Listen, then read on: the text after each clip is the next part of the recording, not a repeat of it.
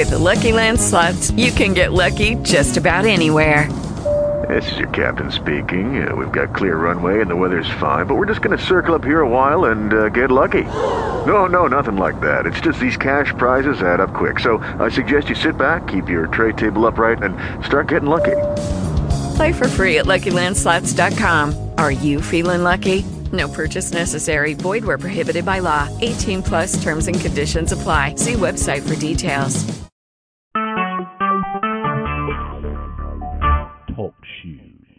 Recorded live. Welcome. Good evening, ladies and gentlemen. Welcome to the 99th episode of the exceptional Scribble Show. First and foremost, I would like to say happy birthday to a very good and dear friend. And I am wishing Ms. Yolanda Navoa the very best birthday that she has ever had. And with that being said, I would like to say to any and everyone tuned in to tonight's episode, which is the 99th episode of the Exceptional Scribble Show. I'm wishing you a very happy birthday and many more to come. Good health to you as well.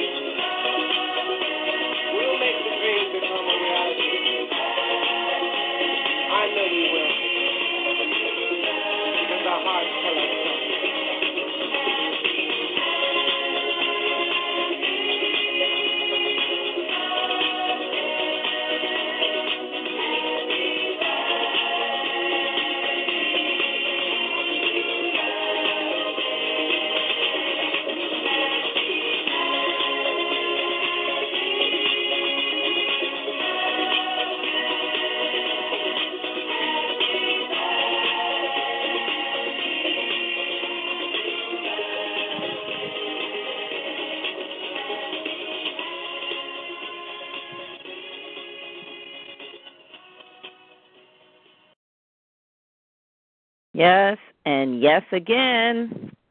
Happy birthday. Happy birthday on this March 1st day of year 2016. Well, ladies and gentlemen, we have, yes, we have entered a new month, the month of March, that is.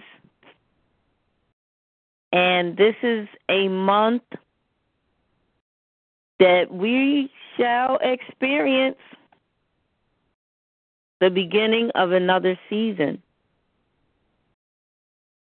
We are soon to experience the ending of the season we call winter and the new beginning of the season we call spring.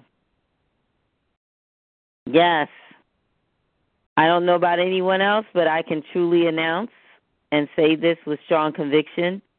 I am so ready for spring. We need every season, all of the seasons matter. And each of them each of them results in us experiencing a different phase in terms of our weather, how much or how long daylight lasts, and so forth. So it is a learning experience. And I do want to announce as well this is the month that women, yes, women are being celebrated. The month of March. And women in general, tonight we are going to highlight literary artists of various genres, acknowledging, yes, women do matter, and women whom are also our queens, our princesses, our duchess. Yes, indeed. Our women of renown they deserve to be celebrated. So, on the Exceptional Scribble Show, ladies and gentlemen, we shall take out the time and honor women this month because truly women did impact this world. And without us, without women, I would not want to see the kind of world this world would be. We're honoring the nurturer. Yes, the woman, the womb man is the true nurturer by nature. We are taking out that time to honor her during this month the month of March.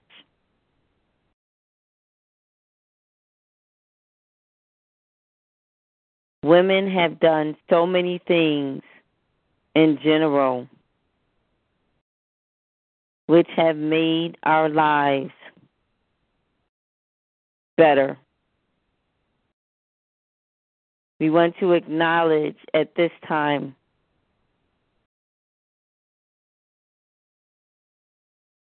women in general whom are science fiction writers.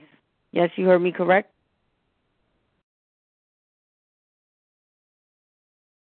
Listen very closely. You're going to learn about some women whom are science fiction writers tonight.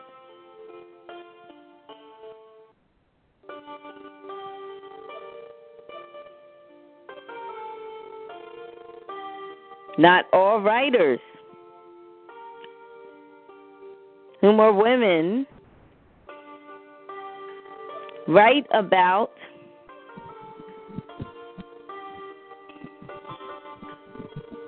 or write poetry, ladies and gentlemen.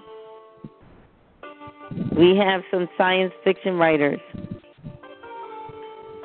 And science fiction, I want to say this because it's a fact. Science fiction is a genre mostly dominated by white males, including Ray Bradbury.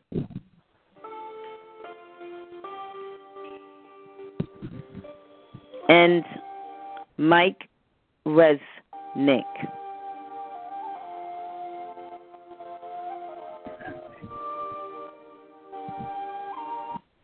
According to science fiction writer Robert A. Heinlein, a handy short definition of almost all science fiction might read realistic speculation about possible future events based solidly on adequate knowledge.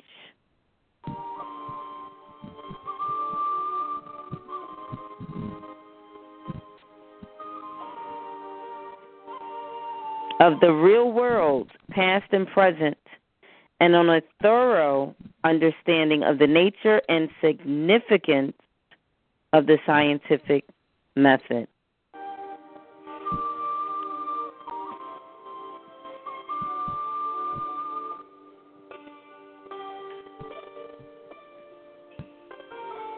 Most are unaware that there are black science fiction writers as well. And tonight, I am very honored to present that yes, there are black women science fiction writers.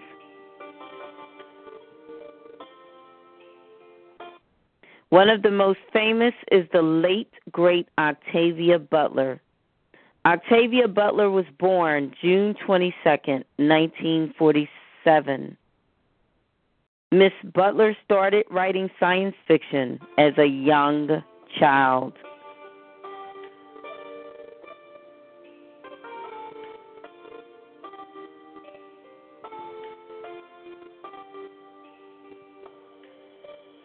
She has won the prestigious Science Fiction Hugo Award. And I'm going to repeat that because that's very significant.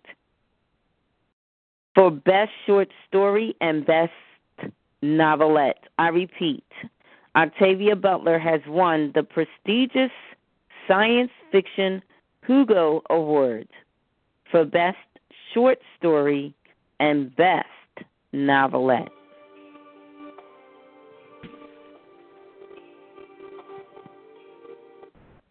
Pattern Master was published in 1976 and was basically a collection of stories. Mm-hmm.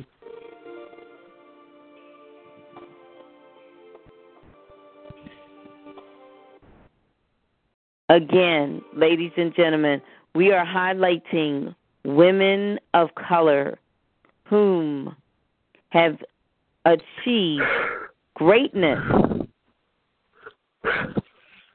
as literary artists.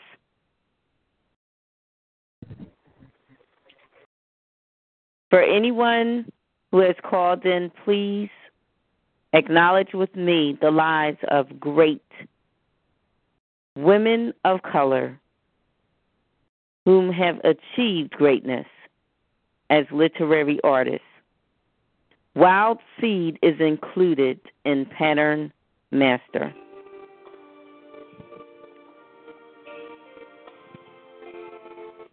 Wild Seed is another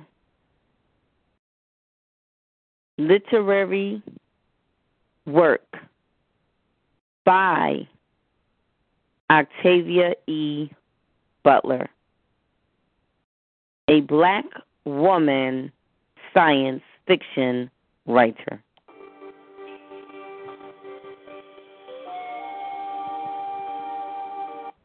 Kindred was published in 1979. This novel has the classic time travel science fiction staple in it. The protagonist travels back in time to the 1800s during slavery.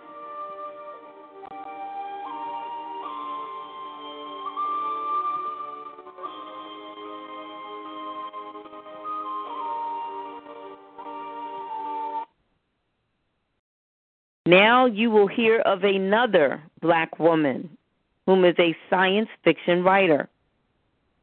Nora K. Jemisin is another prominent black science fiction writer.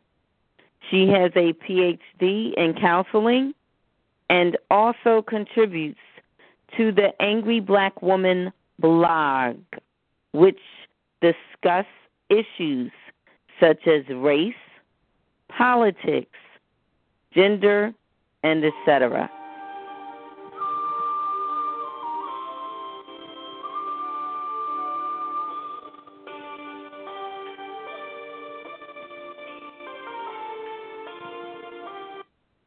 The hundred thousand kingdoms, I repeat, the hundred thousand kingdoms was published in 2005.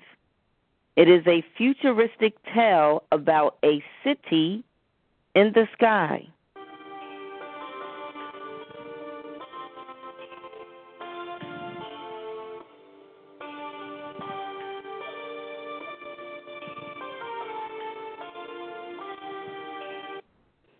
The Broken Kingdoms was published in 2010. It contains gods, magic, and many other science fiction norms.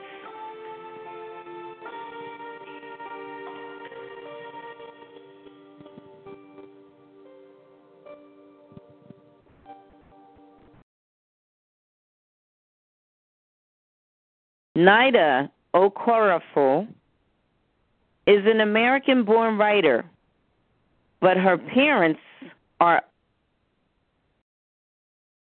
from Nigeria, born in Nigeria.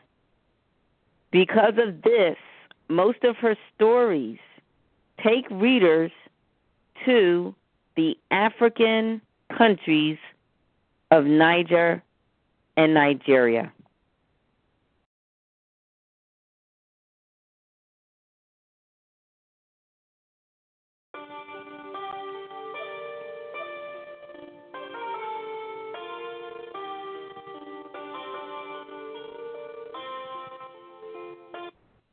For example, The Shadow Speaker is about the struggles of a 14 year old named Ejii. In 2070, Niger, after a nuclear fallout in the early 21st century,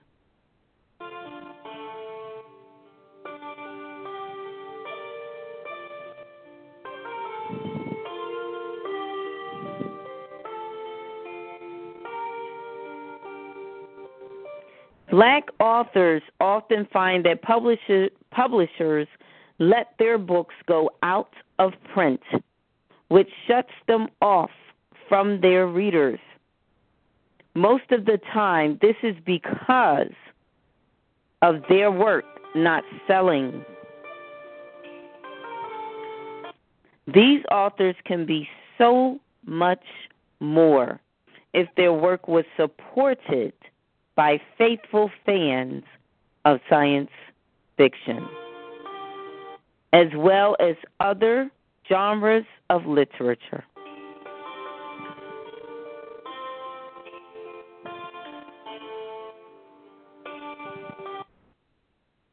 Yes, ladies and gentlemen, I want to say thank you so very much for joining me as we celebrate women during the month month of March.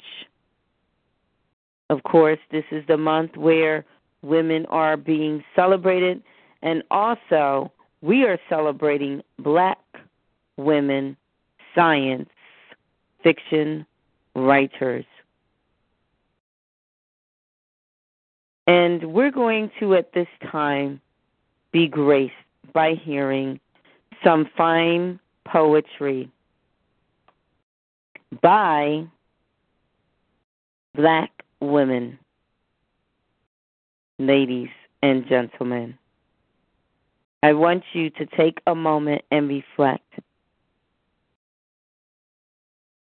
Black women are not always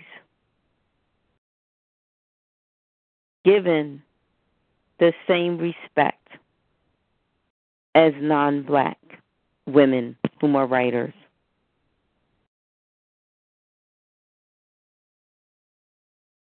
So at this time, I want you to listen and listen carefully as you hear poetry presented by women of color. Women just like yourself, if you are a woman of color,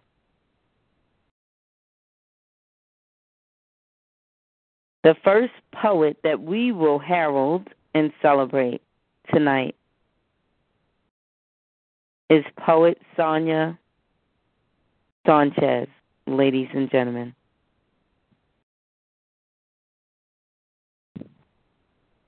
In this time, in this place, in the United States, it is such a time that we must begin to stand on the side of love. The great writer Zora Neale Hurston said that fear was the greatest emotion on the planet Earth. And I said, No, my dear sister. Fear will make us move to save our lives, to save our own skins. But love will make us also save our lives and our own skins. It will make us also save other people's skins and lives also, too. So love is primary at this particular point. Put on what I call the sleeves of love.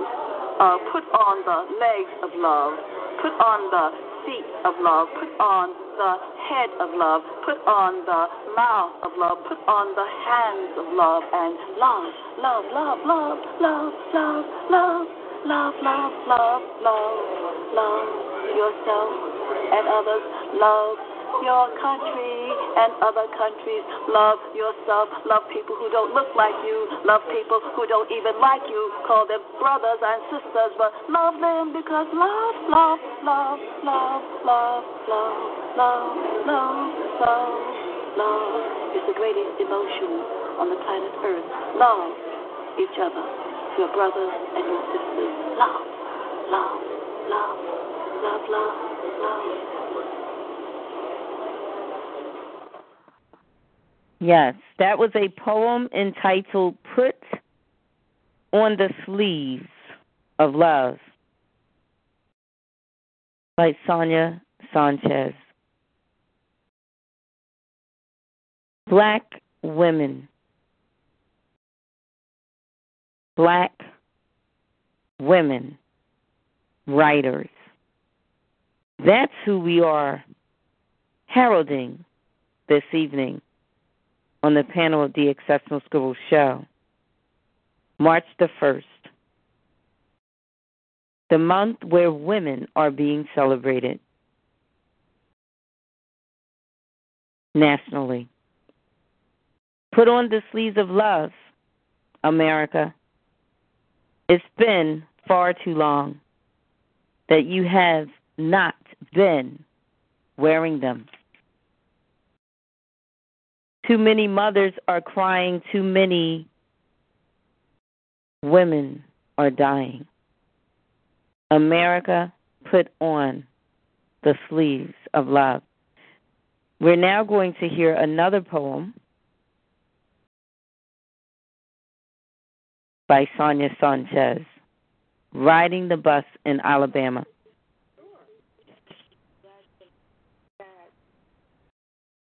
This is a reflective and meditative verse. Um, Listen his, his closely. wife's sister, I was going to work with her on the bus, and the bus driver told her to, to uh, we were sitting in the back, and the bus driver told her to get up. And we stood up, and the bus driver told her to move towards the back, because more whites got on, they were standing up, and And then the bus driver told her to get off, and she said, Pauline, she said, I'm not going to get off the bus. And I'm just little, looking up like this, you know, and the bus driver stopped the bus and walked towards her, you know, like to put her off, and she spit in his face. And I remember that. I remember that we uh, were taken, we were arrested. And I remember being downtown with all these people, and they came. And I do know also by that by that night, Pauline was put out sent out of town by the family. Wow. Yeah, I mean, you don't, you know, you didn't stay in town. My father also had a brother who had done, uh, not spitting the face, but had come up against uh, some of the white men about their pay. Was sent out. He ended up in Canada. Um, you went out that night. I mean, you didn't, you you weren't there the next day. You went out that night because first of all, they interfered with the whole prog, uh, uh, the process of what was going on in the South. You see, we were in close what they called good families. Yes. And then all of a sudden, you had a person who was not so good doing something. So it meant that you were disrupting, yes. you know, uh, what was going on. She was on a bus out of Alabama that night, and the next time I saw her was years later in Chicago. Mm-hmm. Always at night Always when they had to leave. under the cover of darkness. But the, the the family members who stayed behind were never harassed because of the act that was committed against a white person who was out of line. Yeah, I yeah, see. That's yeah, interesting yeah. in itself. Well, I think what was interesting there is that I think that you know people meet under the cover of darkness too, and the whole Yes. point is that you get people out of town. That's the whole point, right? Um, it's like uh, you know teaching uh, Richard Wright uh, um, native sons and, and understanding exactly that you know uh, the South and the North has always had a bigger Thomas someplace, one who in a sense disrupts. You know, we see them even today. People get on the bus, and won't pay the. You know, the guy says you got to pay the fare. The guy says, "F you," and keep on going. And I look always look up and say, "Oh, we got bigger Thomas here, right here." You know, because he said there are all kinds of bigger Thomases, and in the South you had that person. Usually, if he had no family, they would kind of just say a little bit, "Oh, uh, he's strange, he's different," and they let him be. They put him on the level that he was crazy. So the South could tolerate crazy people, you see, but they couldn't they weren't perceived to be powerful. Exactly. But Yes. They could not tolerate someone who's co- coming up against being close to the laws. We had to get out, you see. Yeah. At this time, we're going to hear Sonia Sanchez speak about a course which she taught on the I black used to woman. A student in Pittsburgh, you know, because we were teaching, we were teaching. At the University of Pittsburgh? Yes. Yes. I, um, you know, we became when we left San Francisco State when Hayakawa came in and decided that they would not have a black studies and all these militants were on campus. So, you know, I resigned instead of getting fired, and we went to the University of Pitt. And I had a student. I my students were always with me until eight o'clock at night. And I kept saying, I got to go home to my children. I had a I had um, a sister living with me at that time, and one of the students said, because it wasn't my idea, and I, I always praise students. They're so bright.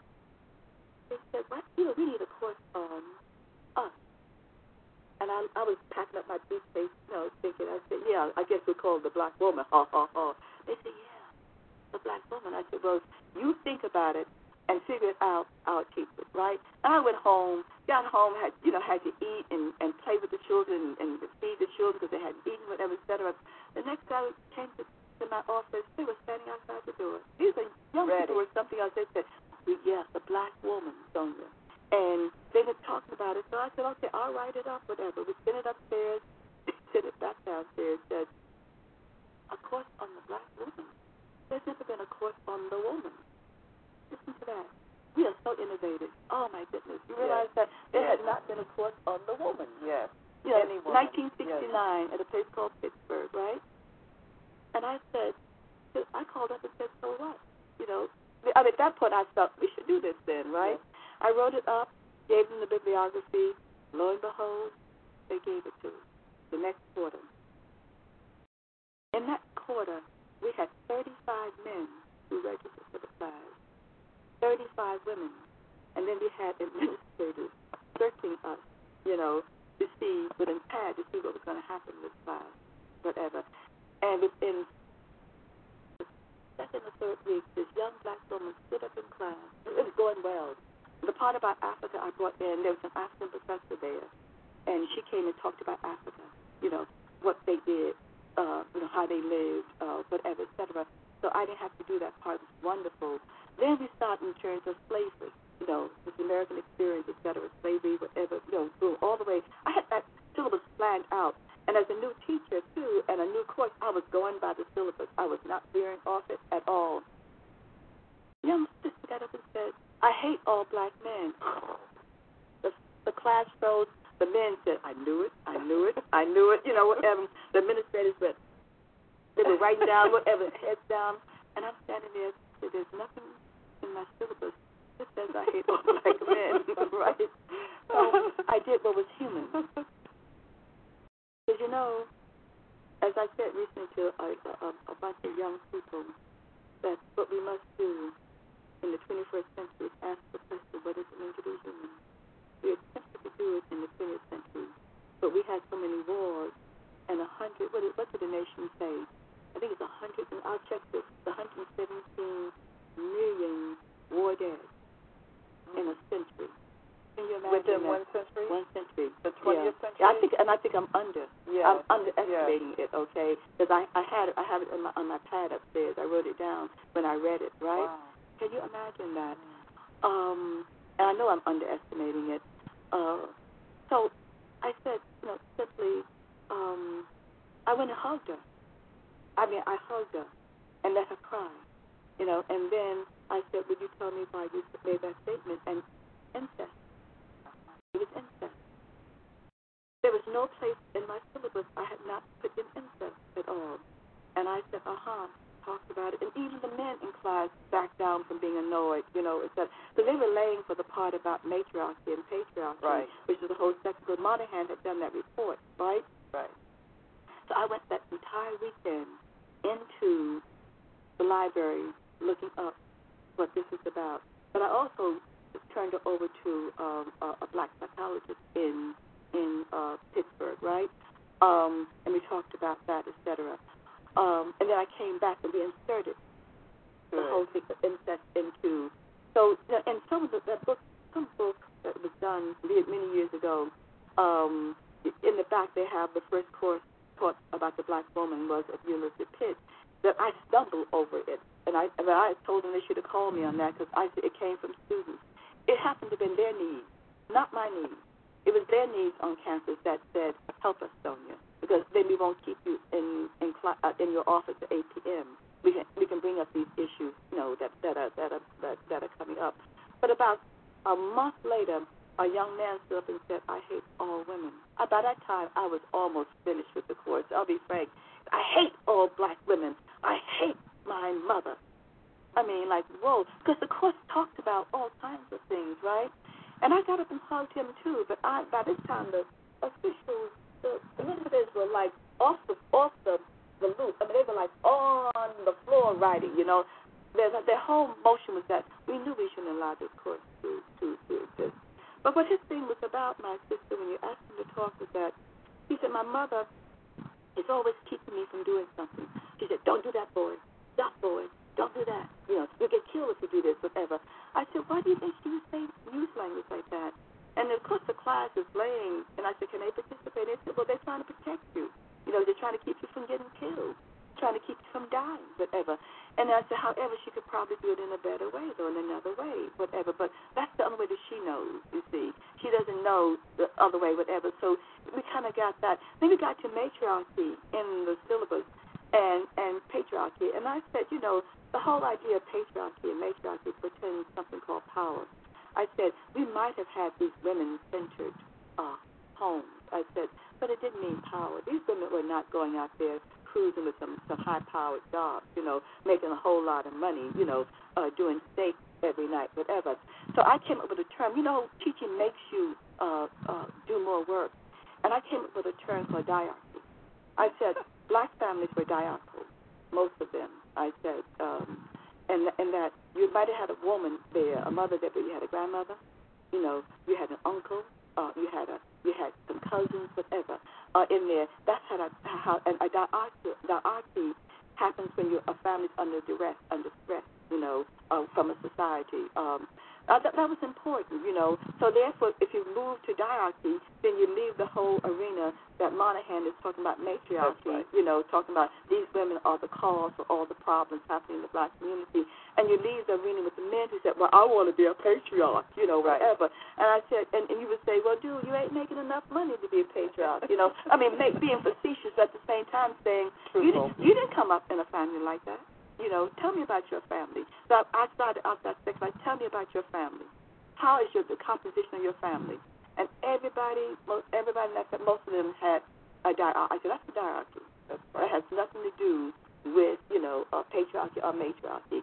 So we were able to diffuse that nicely. So I am I am so blessed to have had wonderful students. Um, Yes, who taught follow me. through Yeah. on what they have requested. hmm But did you teach the class again? Oh, forever. That? Yeah. thing, so you know, the right. administrator Yeah, yeah. did uh, not shut it down. I, I, well, you know, Next, we're going to hear Sonia Sanchez speak on reading poetry. When did you decide to read your poetry aloud? oh, oh yeah, that that happened in New York with Larry Neal Yes. And and and LeRoi Jones of the Rock at that time. They said that they were. um I studied with a woman by the name of Louise Bogan at NYU, who was a well-known writer. I, I tried to study with This some. was in graduate school. yeah, Yes. I tried to study with some other people, but every time I went to those places, you know, uh, and and I would say something, it would be silent. First of all, I was the only female, I was the only black. It was poetry was all male, and all white male at that time, right? So I finally, after two sessions, I leave. I went to another place. You know, there are a lot of little little writing workshops. There I was again, the only woman, you know, the only black, and I would say, okay, I'd say something in response, silence. No one, I left. Well, I was at NYU, and I looked in the catalog, and there was this course, um, Bogan. I looked at Bogan. She was um, the poetry editor for the New Yorker at that time, and I read her work in anthology, so she was good poet, right? So I said, I went into this classroom, sat right by the door, just like I tell my students, I want to stay sit by the door, right? Um, 40 students in there. There were three women in a sea of white males. There was not one black male there sitting there, or Latino sitting there. So she started talking about the course, and then she said, "Does anyone have a poem?" Well, that was almost like asking an alcoholic, you know, if he or she has a bottle hidden someplace in the house. Because you know, there's always one hidden someplace. Yes. Although you deny it, you know, there's one. And I went in my purse. I said, "Let me find out now." So I she made you come up front. So I went up front. I stood there and read the poem.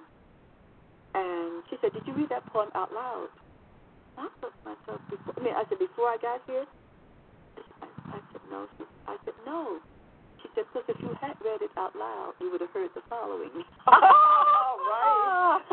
and I said, "Goody, goody, goody. Someone's going to do something with me, right?" Okay. So I sat down, and the students had comments too, and boom, I stayed. She made she did two things that I always do with my students. I make them in undergrad. I'm talking about. Some, uh, many of my undergrads have gotten published. Whenever I'm I'm putting in work for an anthology, I make them send work for an anthology. I say, you want to get published, you want to do it, you know, as soon as you can. Let me choose, help you choose the poems, right? So we've done that. So she made us get a notebook and put on each page the nation, you know, the Transatlantic Review, the Minnesota Review, the Mass Review, you know, date sent, date returned, you know, whatever. Like clockwork. So I was the first person in class to get published. Now, during the class, Ladies and gentlemen, I am now going to play a recording of a poem entitled 10 Things I Want to Say to a Black Woman by Joshua, poet Joshua Bennett. One, one, one, one. I wish I could put your voice in a jar. Wait for those lonely winter nights when I forget what God sounds like. Run to the nearest maximum security prison and open it. Watch the notes bounce off the walls like ricochet bullets, etching keyholes into the sternums of every brother in the room. Skeletons opening rose blossom beautiful to remind you that the way to a black man's heart is not through his stomach, but through the heaven in your hello. The echo of unborn galaxies that pounces forth from your vocal cords. He melts ice grills in the ocean, baptizing our lips. Until harsh words fade from our but we forget why we stopped calling you divine in the first place. Two, two, two, two. When I was born, my mother's smile was so bright it knocked the air from my lungs, and I haven't been able to breathe right since. It's something about the way light dances off your teeth. The way the moon gets jealous when you mock her crescent figure with the shape of your mouth, queen. You make the sky insecure. Subconscious of being forced to stare at your face every morning and realize that the blues of her skin was painted by that symphony doing cartwheels on your tongue. Three, three.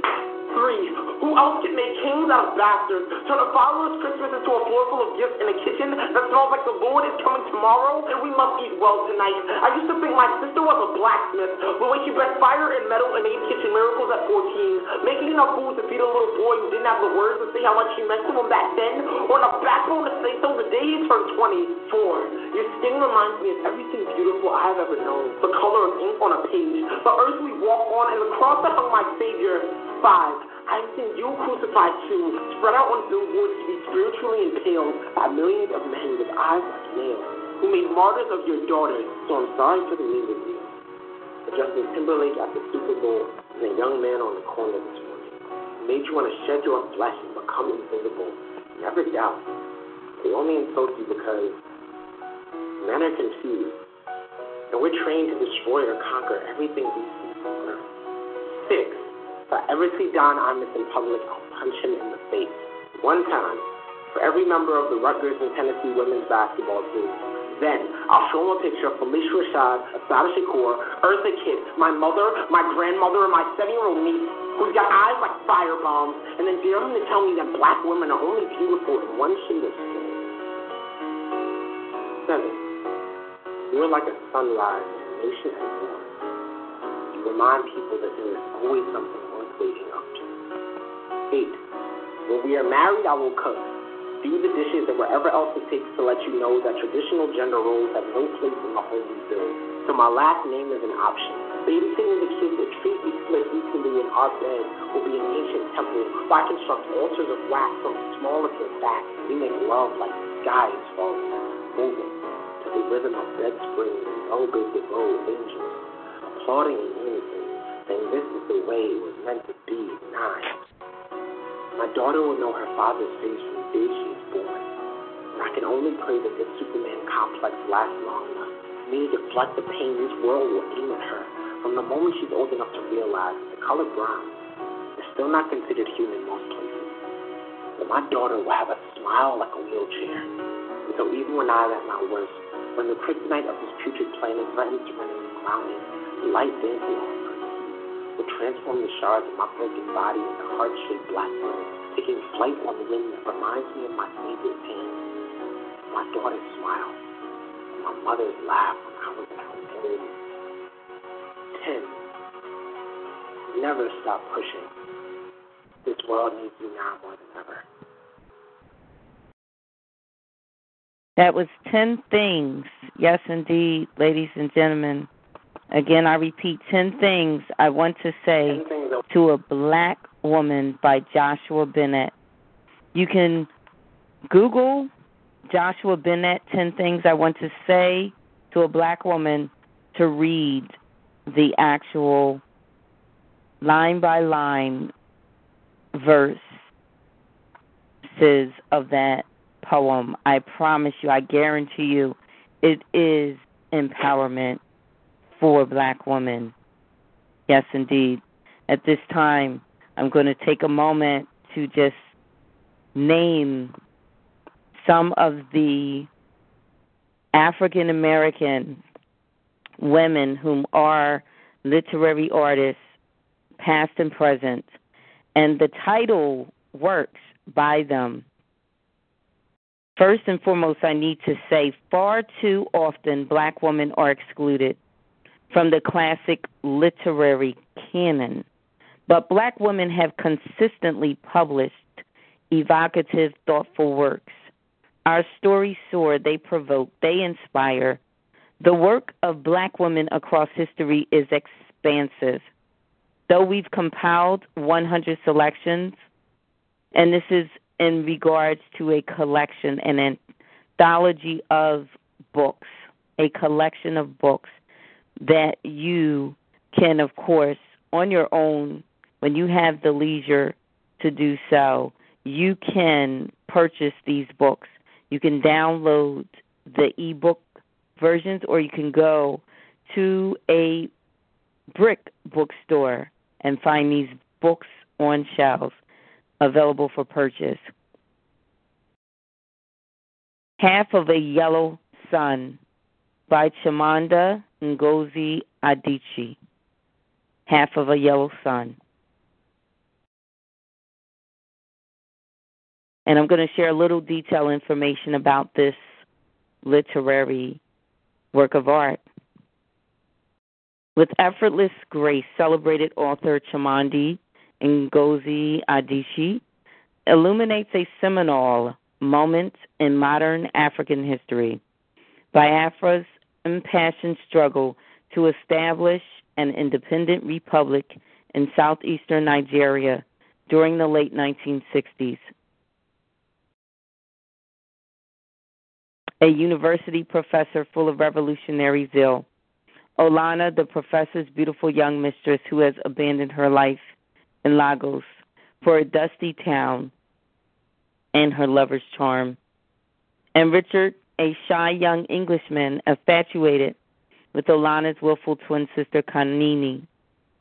Half of a Yellow Sun is a tremendously evocative novel of the promise, hope, and disappointment of the Biafran War.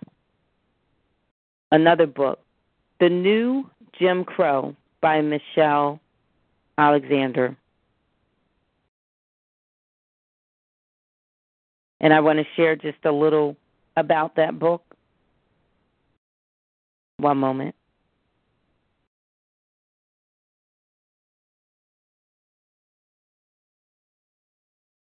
The New Jim Crow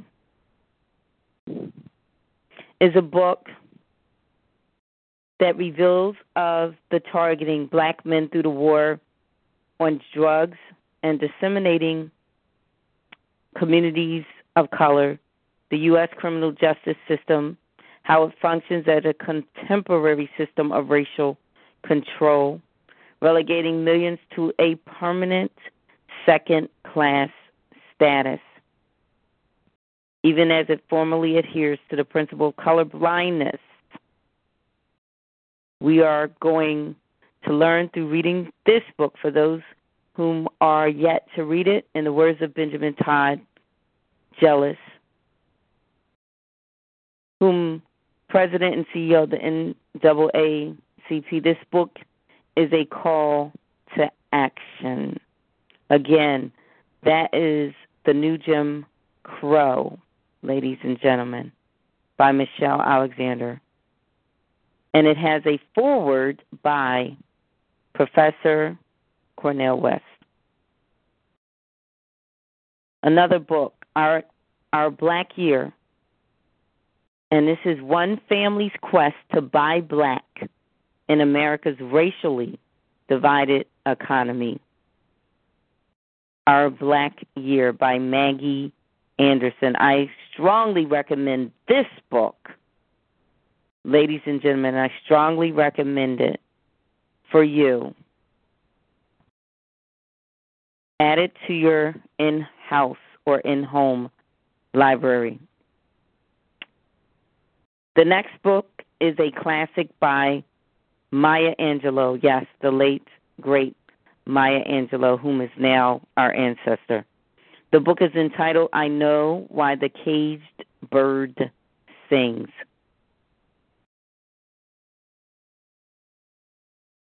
This is a true account the account which is depicted in this book is a true account.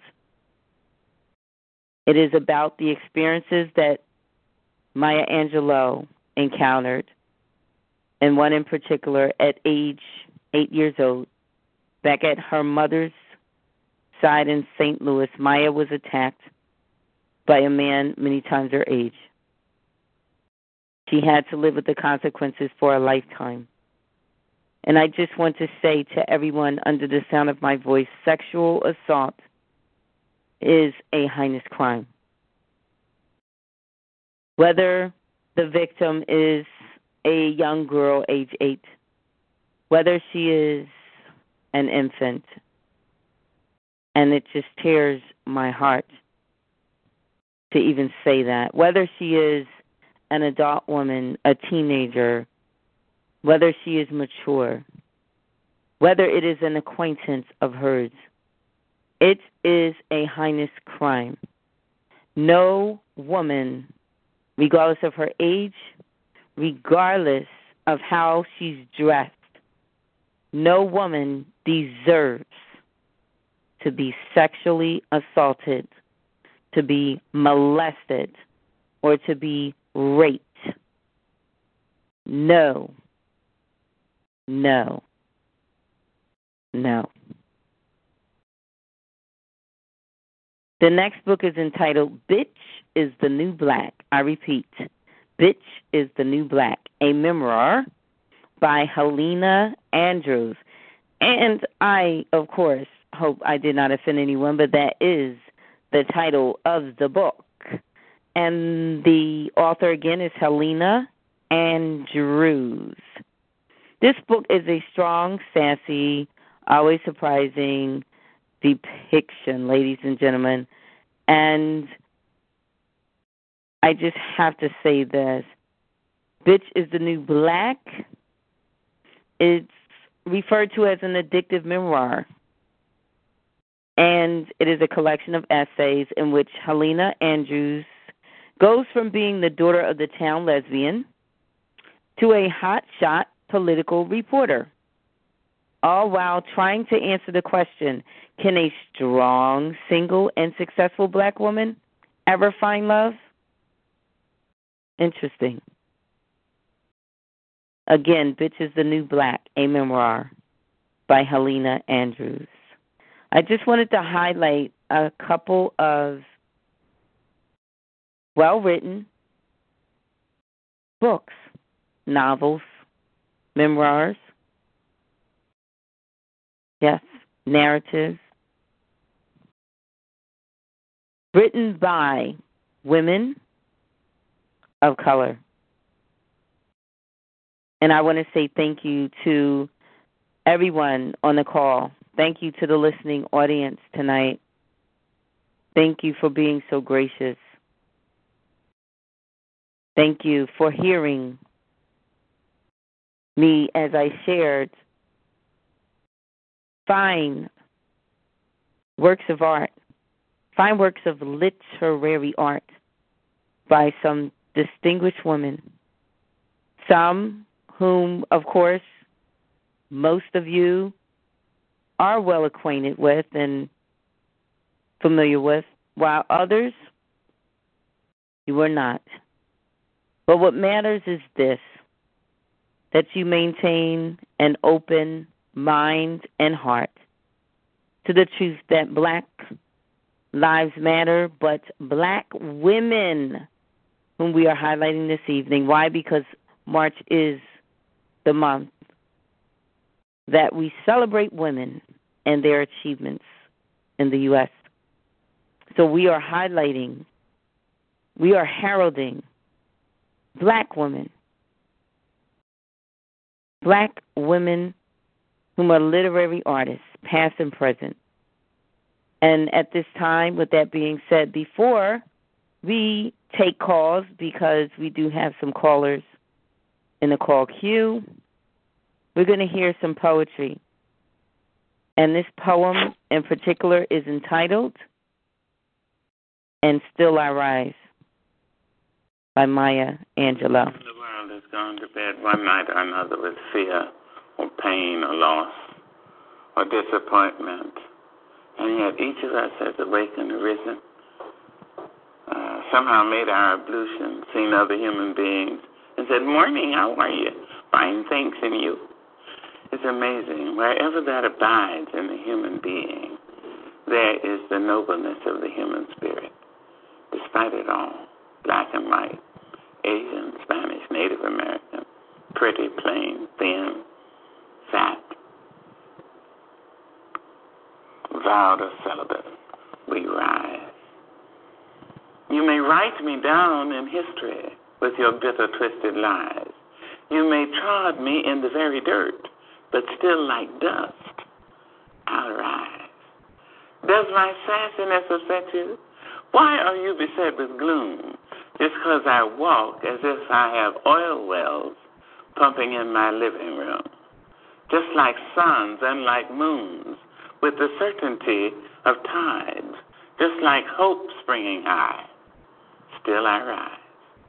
Did you want to see me broken? Bowed head and lowered eyes, shoulders falling down like teardrops, weakened by my soulful cries. Does my sassiness upset you? Don't take it so hard just because I laugh. As if I have gold mines digging in my own backyard.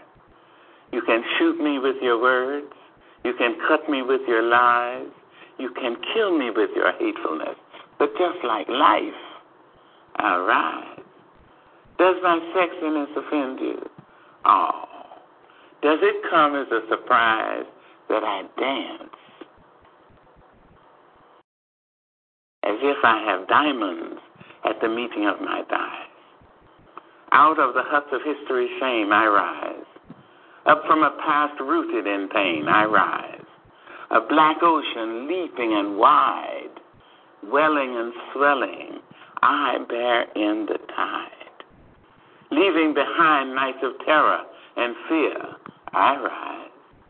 Into a daybreak miraculously clear, I rise. Bringing the gifts that my ancestors gave. I am the hope and the dream of the slave. And so, naturally,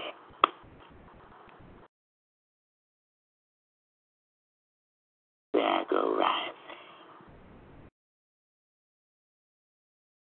Thank you, ladies and gentlemen, for allowing me the privilege of sharing with you tonight just a few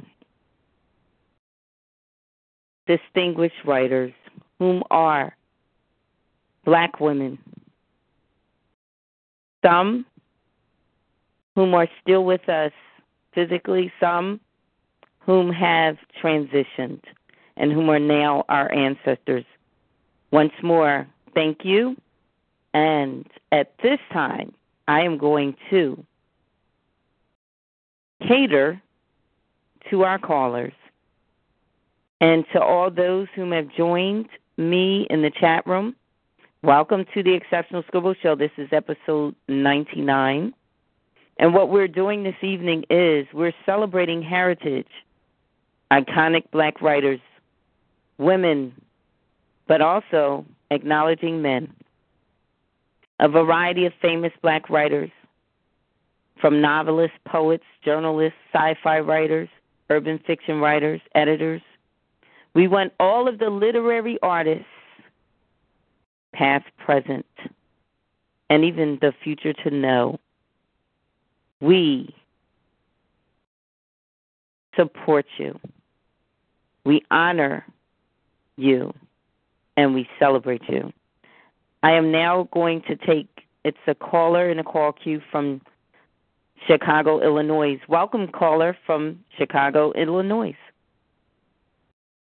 Hello? Yes, hi, welcome. This is Sage, the poet, host of the Exceptional Scribble Show. And thank you for joining us joining us tonight as we celebrate heritage. Peace, Queen. This is Alien. Hi, welcome, hey. Elian. hey, I had to check in. I know it's it's been a while since I've you know I've been over here, and so I wanted to check in and um and support the movement. I think it's dope that you're oh, honoring thank you. Um, the ancestors that are scripted literally like in literature because it's very rare that we pay homage to those that paved the way for us mm-hmm. to even have a voice. So I, I really feel and I was really digging Oh my God, I was really digging the um the sound bite of Maya Angelou. That was beautiful. Yes, yes, I agree. I agree. And I tell you, it's power to the pen. Whenever I hear our, um I like to refer to to them as our queen mothers. You know, as you mentioned, they paved the way for us who are women and female literary artists today. They have truly paved the way for us, and we're standing on their shoulders. And um, Ellie, and I tell you, it's an honor that you would join me tonight in acknowledging them. Thank you. Oh, no doubt. I mean, it's a. I mean, it's beautiful. One thing I think that we tend to forget in the midst of being writers and being poets and spoken word artists is that when you leave your impression on the world with your pen and with your voice and and with your thoughts and with pieces of your soul and your life, um, even when the grave claims your body, your mm-hmm. voice still has the opportunity to speak out. And we just witnessed that through Maya Angelou's voice. Like yes. even though her physical body is is no longer present on the earth, her spirit and her energy and her words and her soul is still present. So it's such a it's such a blessing and an honor to be a spoken word artist. It's a blessing to be a poet and an artist. It's a blessing to be affiliated with these individuals that have laid the foundation. And um, even though I never met her, like I just really admire, even with her backstory and everything she's been through in her life. Mm-hmm. I admire, I admire her, and I, I just really, I'm, I'm really in awe just being able to listen to that soundbite you just played. It just really humbled my spirit. yes. Oh my. I I feel that same reverence. Yes, indeed. Yes, indeed. Yes, indeed.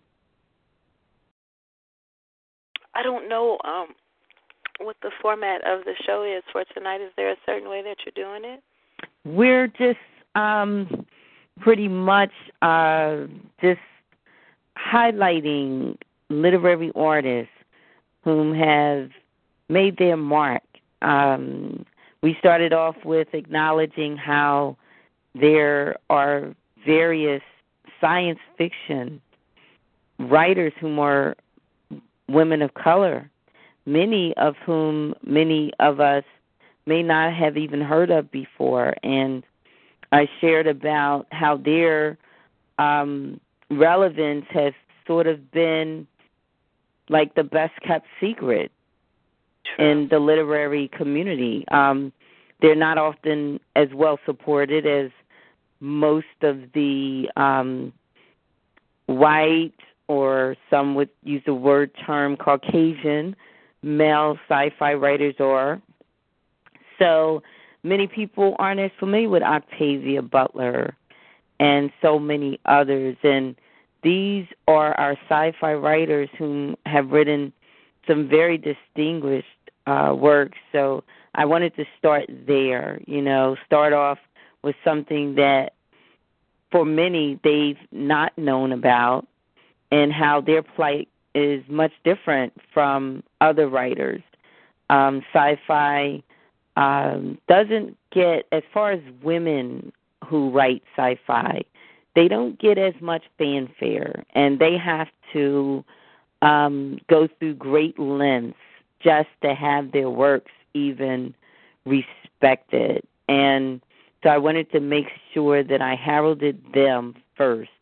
And then moving from uh, heralding them, we went on to, of course, um, Black Women, being that March, of course, is the month that we're celebrating women and uh, the great feats that women have achieved.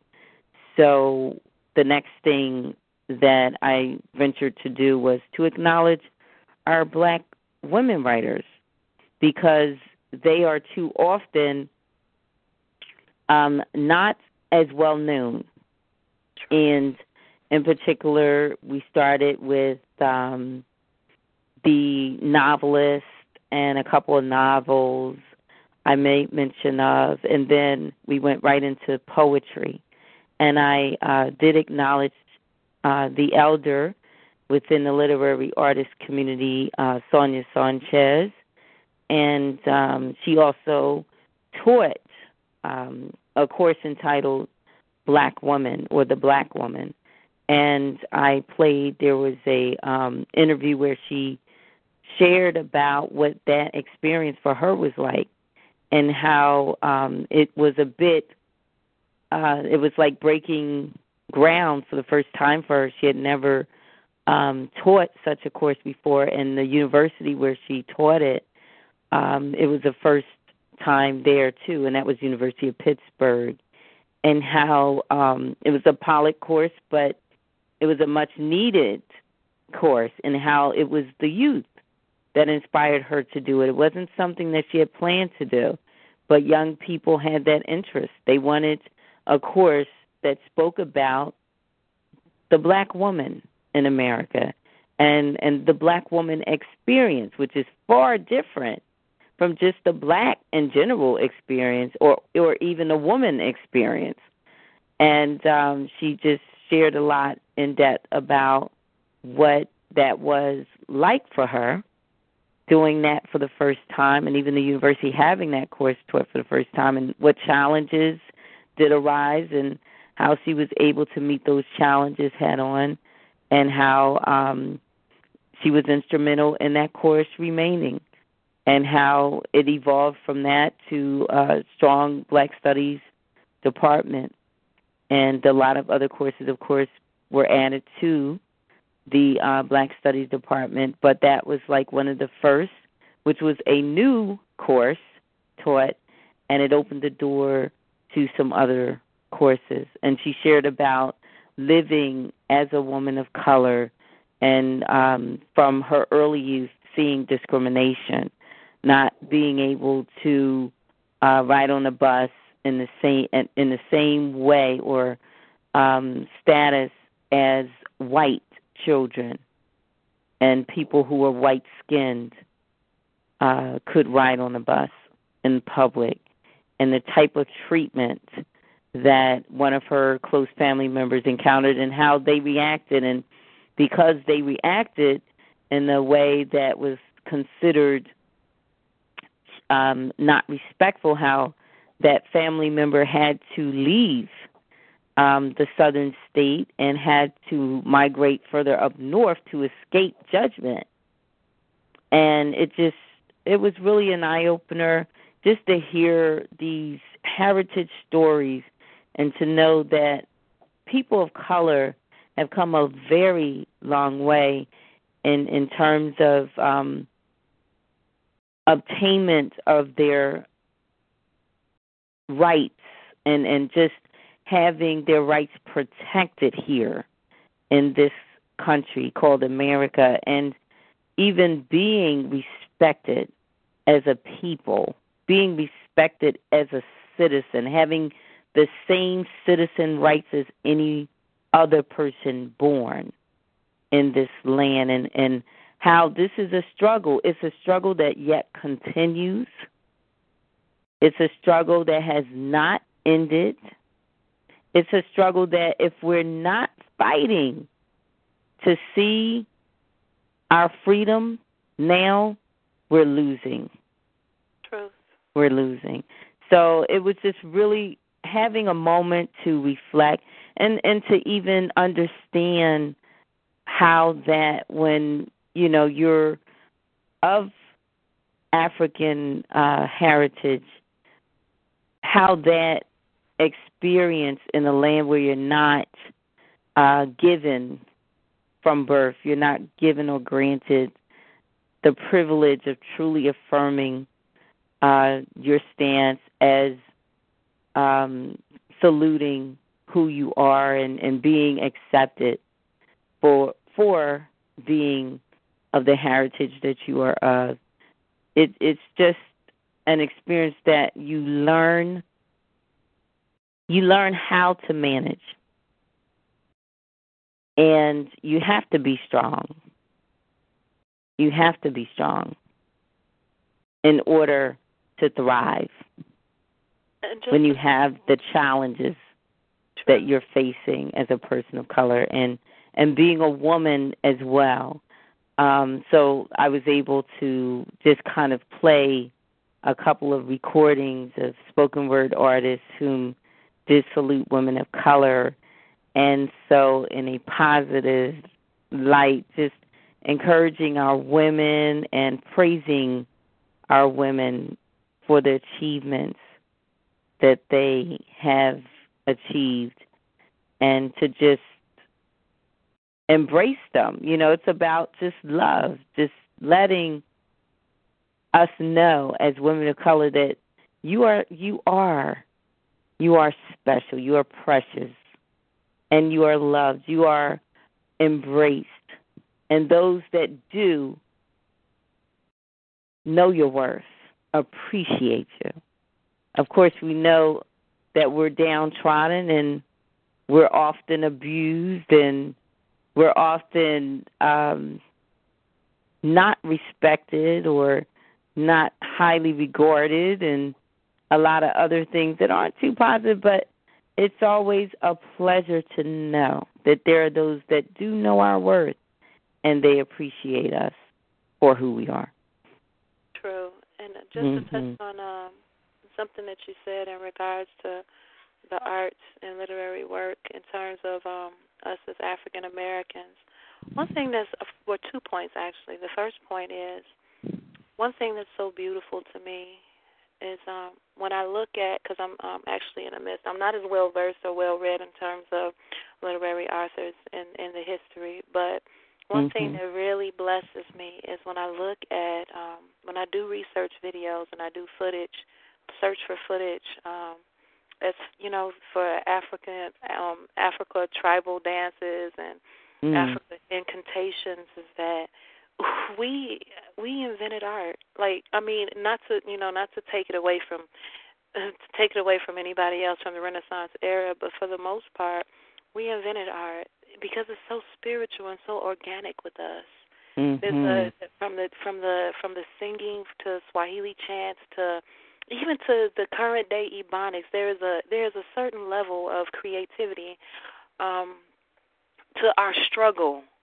Like when it's when it's pinned out, when it's pushed out, when it's pushed out into an artistic form, there's it's, it's a it's a spirit of excellence in it, and it comes from our struggle. It comes from the things that we've been through. It comes from everything we've experienced. It comes from what our ancestors experienced, our lineage has experienced. It comes from even from curses that have been passed down from generation to generation. It seems like struggle, pain always births mm-hmm. the best creativity in art in, in artistry.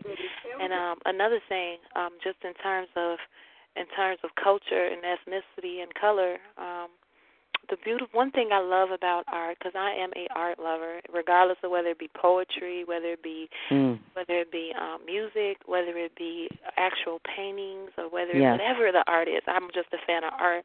One thing I love about art is that it's never black and white, sis. Mm-hmm. It's never a matter of black or white. No matter you know, no matter what facet is being expressed in, it's mm-hmm. never projected in black and white. There's always so many hues, so many colors, so many facets. Like if you were to take anybody, you could take a collection of many bodies that bear different skins and put them all onto one canvas, and nobody would regard what color is the other person from the other person simply because they're more so admiring the impression of the art. And and I think art is what really brings the cultures and the ethnicities together.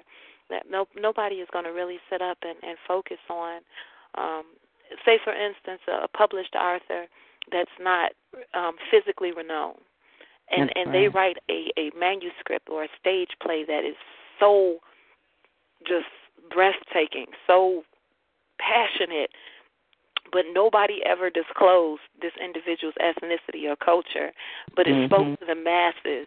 What's going to be respected is the fact that it spoke to the masses, that it stirred spirits, that it stirred souls, and I think that's why art has the ability to to to eliminate corruption and and and and bring harmony. It just has a a beautiful way of bringing harmony, and um and that's those are my thoughts on mm-hmm. that. I just and just to sit up and listen to Maya Angelou, I love her so much. I think it's a lot of black women that can relate to her her poetry because of her struggle because of her fight and the different things she faced throughout her life. And and and it's like there's a there's a small there's a there's a big piece of her all of her is in her poetry all of her is in her work all of her is in her interviews all of her is in everything that she's did like she's literally left her her all of her energy all over the place with everything that she mm-hmm. invested herself into and what's amazing is that even with her leaving all of her the reason why we identify with her as black women currently because all of her we can find pieces of us in all of her, mm. and it mm. makes it all relatable. That's so true. Yes, indeed. I I agree with that. We can find pieces of her in all of us. Yes. That's the wonderful thing about art. Art is life and spirit. Art is living. A lot of people refer to art as poetry in motion. Art is so much more than just colors in general. Art is music, art is dancing, art is laughter, art is even weeping, art is giving, art is taking. Art is so many things. And when we're celebrating the arts, we are literally crossing barriers. We're we're breaking down walls. We are literally consummating humanity with its life force. Yes. That is when we make the strongest connection yes. with our Creator. Yes. And that's why I am so pro art because I know it's powerful. Once you appreciate art, you truly appreciate life. Art is boundless, yes. limitless. And that's where we need humanity to stay. When we stay within that zone, within that realm, we are spirit.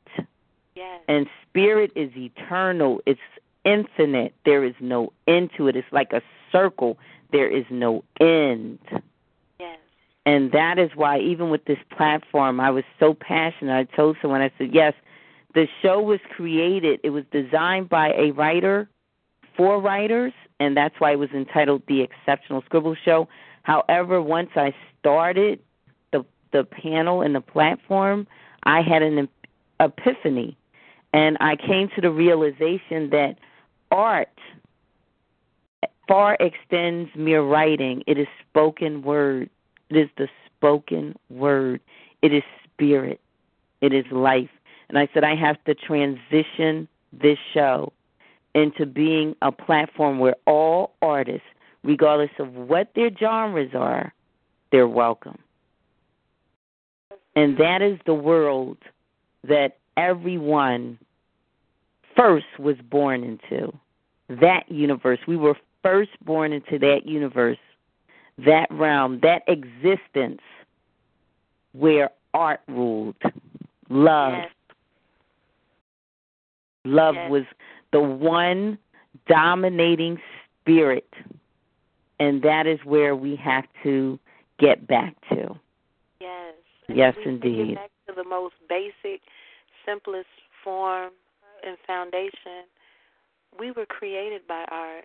I mean, our existence mm-hmm. is, is, is a true impression of art. When God spoke, and He spoke, He spoke Fran the Sage Poet, and He spoke Alien into existence, and He spoke Maya Angelou into existence. Yes, he indeed. everyone into existence. He created poetry. He created literature. Mm-hmm. He created living epistles, and I mean that's the tr- most truest, purest form of art and if we can get back to that place where it's just that simple, and He created us out of love, He created us out of vision, He created us out of inspiration. We were His muses. That's right. yes.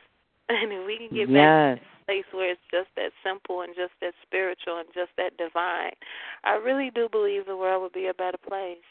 I mm-hmm. really do. And I love, you know, I, I I'm an art collector, so I collect paintings as well. I'm mm. trying to get back to collecting. My book collection is a little low.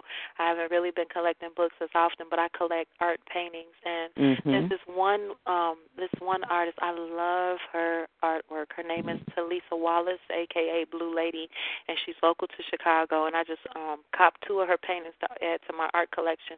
One thing that I love about her art is that, for one, it's it's not overly pronounced or even stated that it's pro black mm-hmm. but the statement that's made in her artwork is that it is so pro black, and it just makes me feel so like just having it in my home and looking at it. My daughter is like, "This is so pretty. You should put this one right here, mommy, because I can see mm-hmm. it when I mm-hmm. wake up in the morning."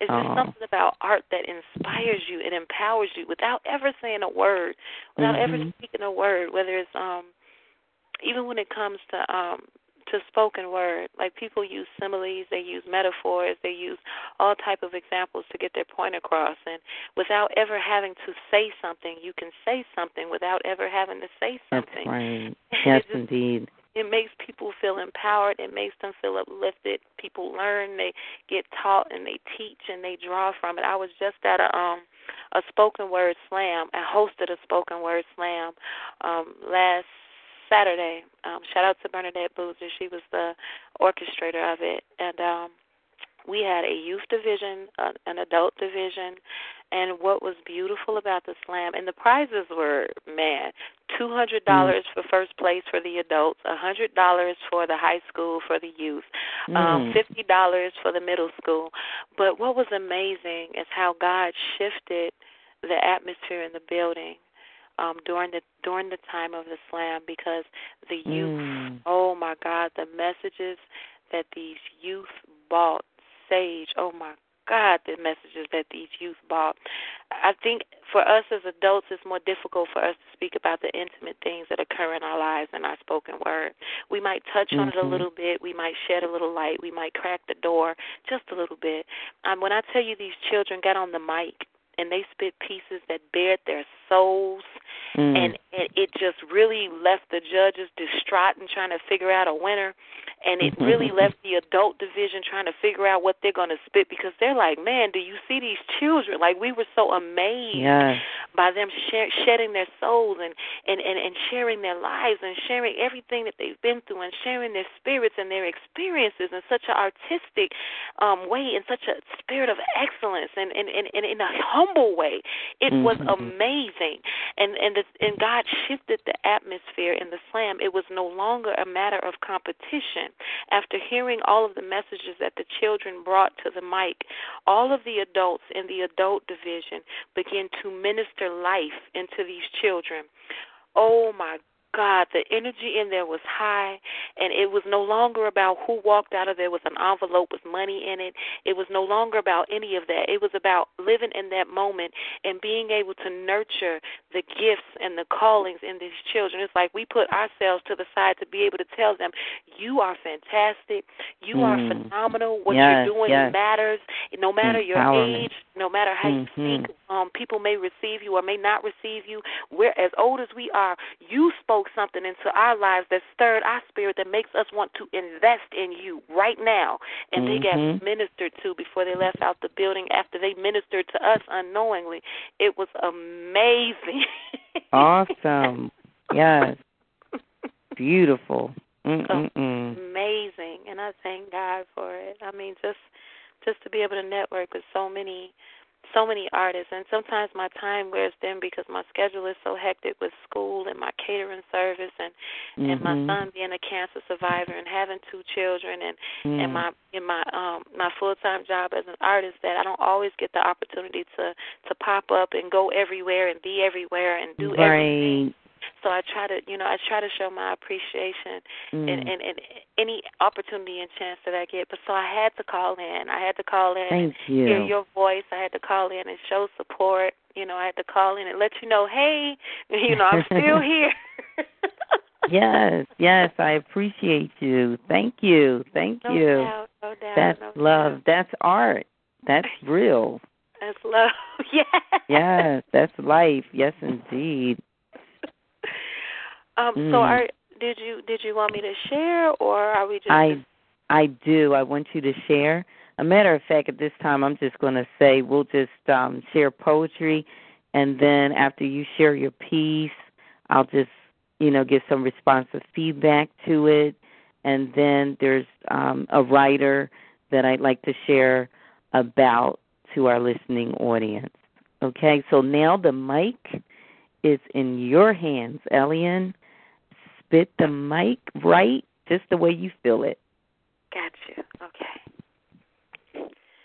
See, it's not about those moments when the light is shining brightest on you, and everybody is smiling at you and applauding, and you feel at the top of your game because the accolades are suiting your fame, and your ego is gaining some weight. So your spirit is experiencing that shift, and your soul is losing its gift. I said, it's not about those moments when the light is shining brightest on you and everybody is smiling at you and applauding and you feel at the top of your game because the accolades are suiting your fame and your ego is gaining some weight. So your spirit is experiencing that shift and your soul is losing its gift and your mental is becoming distant to remaining hip to the fact that losing humility is reducing your lift.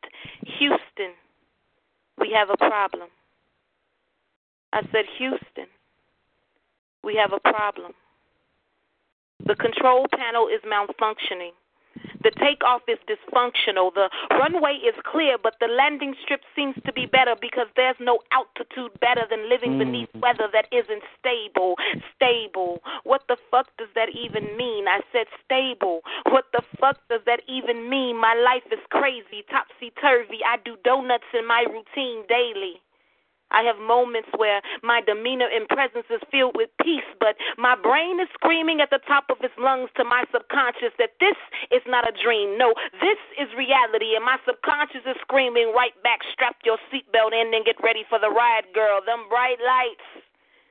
Them Mm. bright lights, they be shining, but them bright lights, them bright lights, them bright lights don't mean you climbing. I'm at the bottom of this totem pole trying mm. to study my role in the carvings of this thing called life. My place hasn't even been placed yet on the placement of this hype. See, replacement is easy when you don't know that your purpose is not just to hold a space like a zero in number sequences, because when you carry the 10, you get bumped like your placement never ever truly existed. And when you get lost in this meaning, is when you find meaning to existence. Them bright lights do burn bright, but when they grow dull, you're still being watched.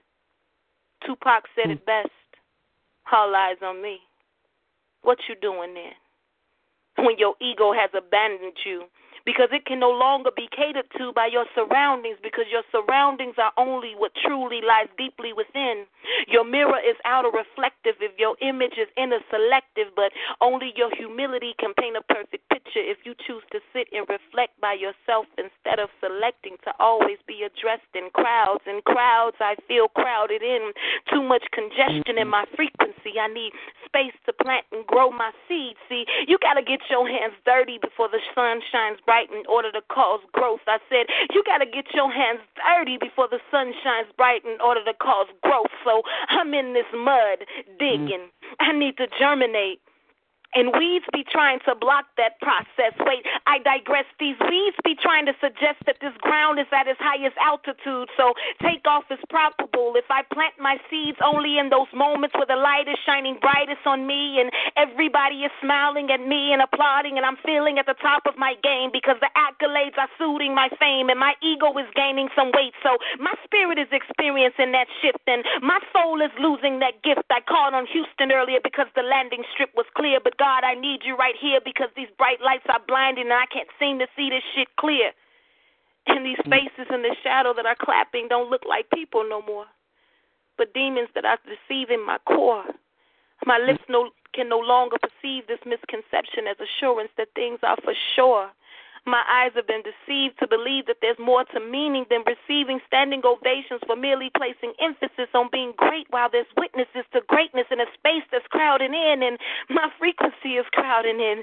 And my soul is trying to blend but my place isn't meant to be factored in like a zero in number sequences because when you carry the 10 my placement will be replaced like I never ever did exist. So I'm in this mm. mud digging. I said so I'm in this mud digging. I'm at the bottom of this totem pole studying I'm behind these closed doors praying. I'm on these streets passing out dollars to random kids. I'm on these CTA buses helping my elders to have a place to sit. I'm in these crowds searching for another soul to lift. I'm placing my crown on even where I lay my head to rest. I'm smiling at strangers to remind them that they are blessed without uttering a word. And I'm not doing it for my ego, but simply to be a verb.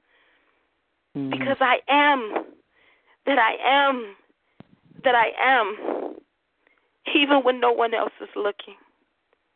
Yes, that peace. Mm.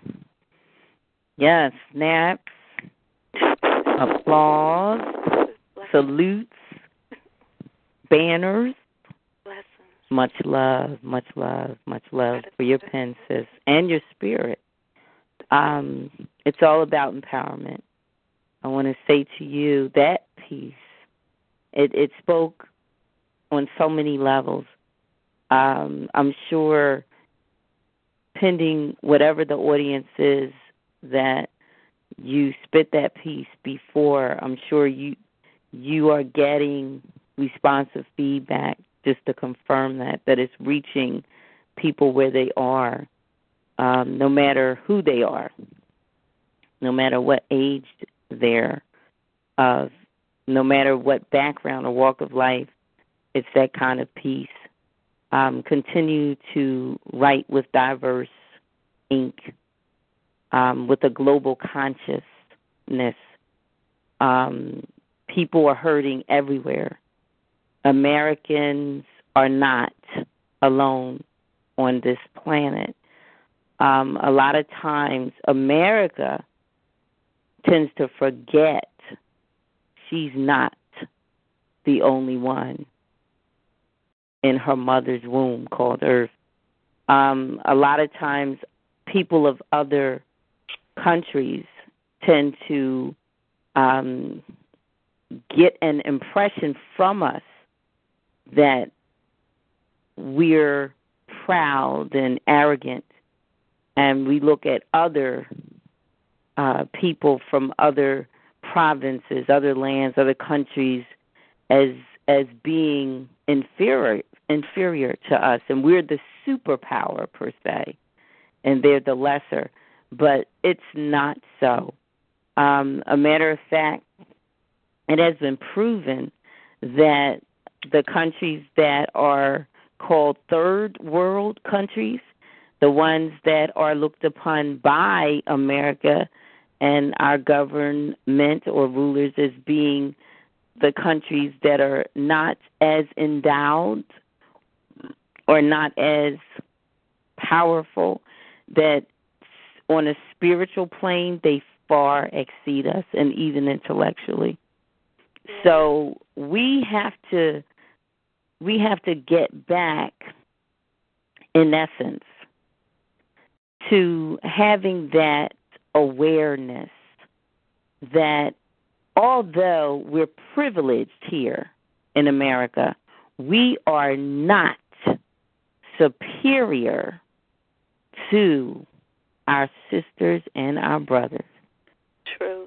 from other places You of know the what world. creates that image though? It's not so much as the people in America. It's the it's the powers that be in America. I mean, it's the level of government in America that creates this persona that that America is um open quotation, the land of the free, close quotation.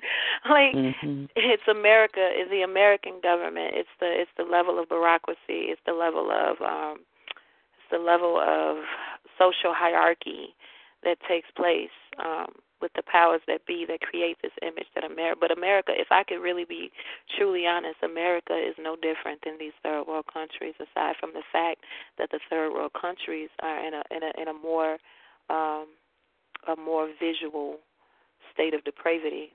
Um, people are suffering in America. America Mm. is not as wealthy as it presents itself. You got a lot of single mothers, a lot of single parents, you got a lot of junkies, a lot of crack addicts, you got a lot of youth lost in the system, you got a lot of individuals that's being um, force fed education that's not empowering them nor nor preparing them to attend colleges that are of, a, are of an Ivy League um, field. You have a lot of Mm. individuals that are suffering, and um, the suffering may be from different facets, but America is no different than any of these other countries. We're all suffering, except the other countries are suffering in a far more severe manner concerning um, food and concerning water and concerning things that we take for granted daily.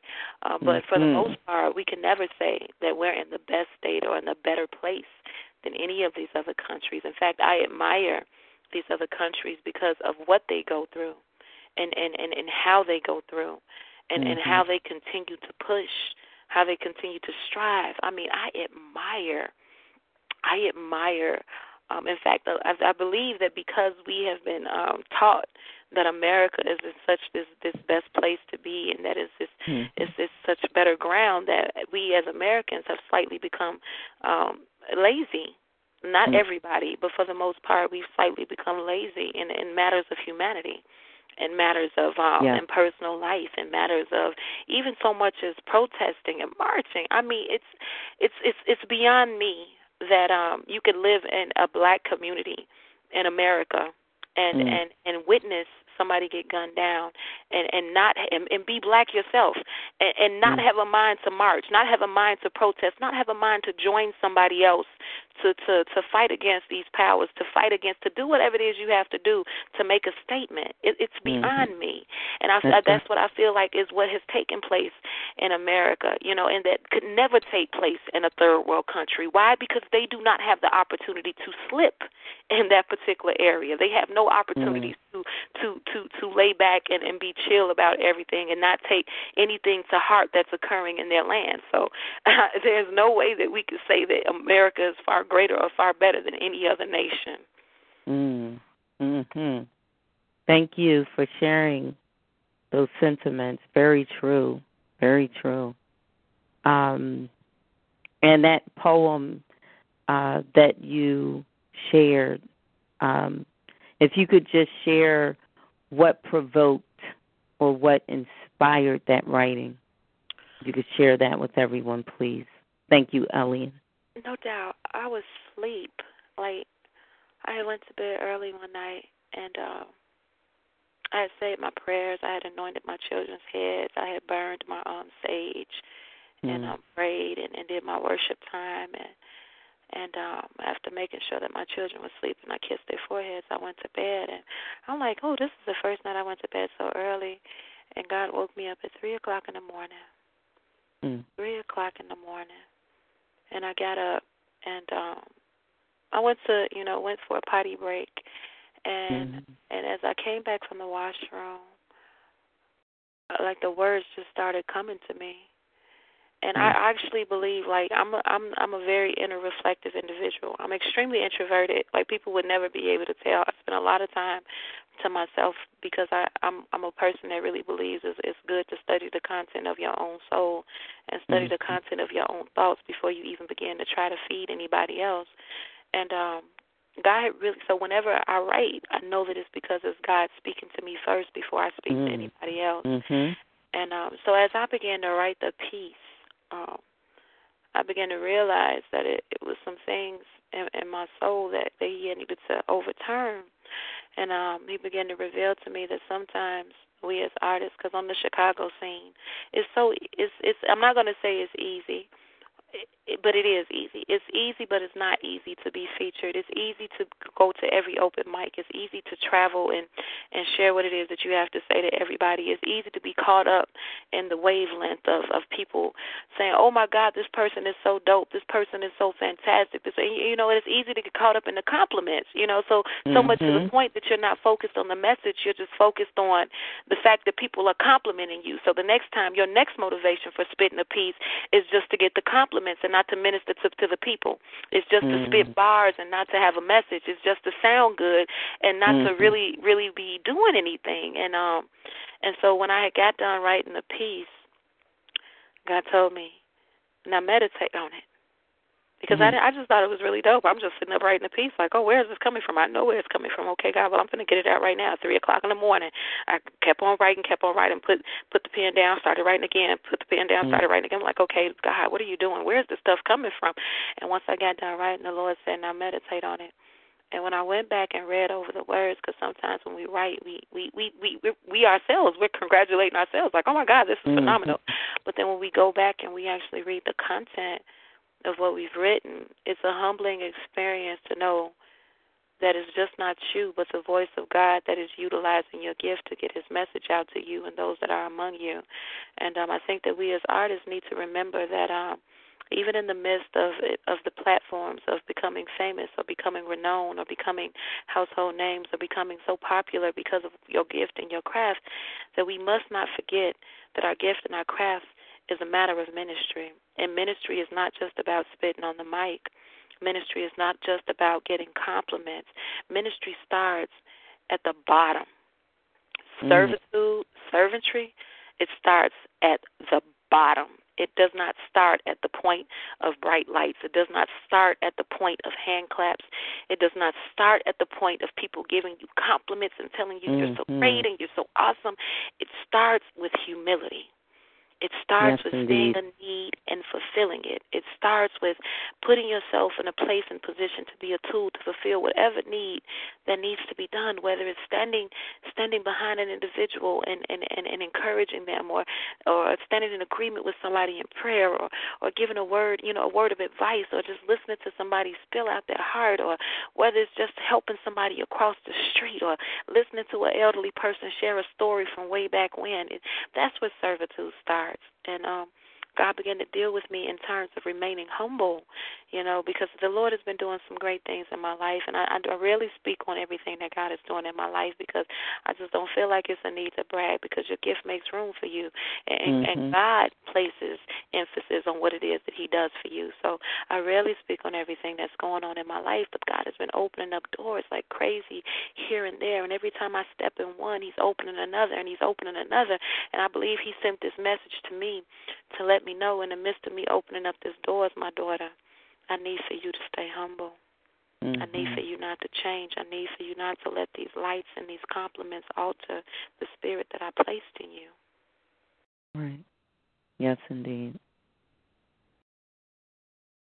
Yes, indeed. Blessings.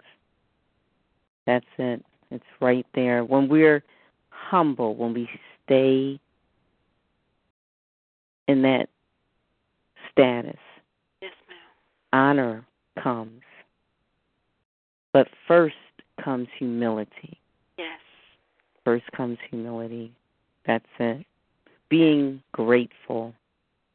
Um, acknowledging from whence your help comes. Knowing that your source is your help. Yes. Knowing that it doesn't matter what the situation or circumstance may be, if you hold fast to those principles that you've been taught, your faith, spirituality, um, keeping your hope, uh, not letting your dream die, you're going to reach your expected end. And everything's tried by fire. All metals that are precious, and we are all a precious metal or a precious stone. And anyone that knows about ge- gemology or anyone that knows about tempering metals understands this that it takes intensity of heat for the purification process to occur. That the very purity of brilliance can exude from a gem, a precious stone, or a precious metal. So it is not when everything's fair in your life that you are going to reach that level of excellence. That's not when it occurs. It's when you are met with the strongest adversity. Yes. The heat is so very intense that it would literally dissolve anything and everything else, or things just dissolve out of your life, and you're in that place where it's just you. It's just you and your Maker. Yes. That is the moment when you find out who you really are. And you discover that most precious thing inside of you. So I say to anyone, if you're going through a fiery trial in your life, that's not a curse, it's a blessing. Go through it. You're going to come through and out in a better way than you were when you first entered in. Any time metal, precious stones are put into fire, when the refiner takes it out of the fire, it comes out a better grade than it was when it was first put into the fire. So I'm speaking to someone out there.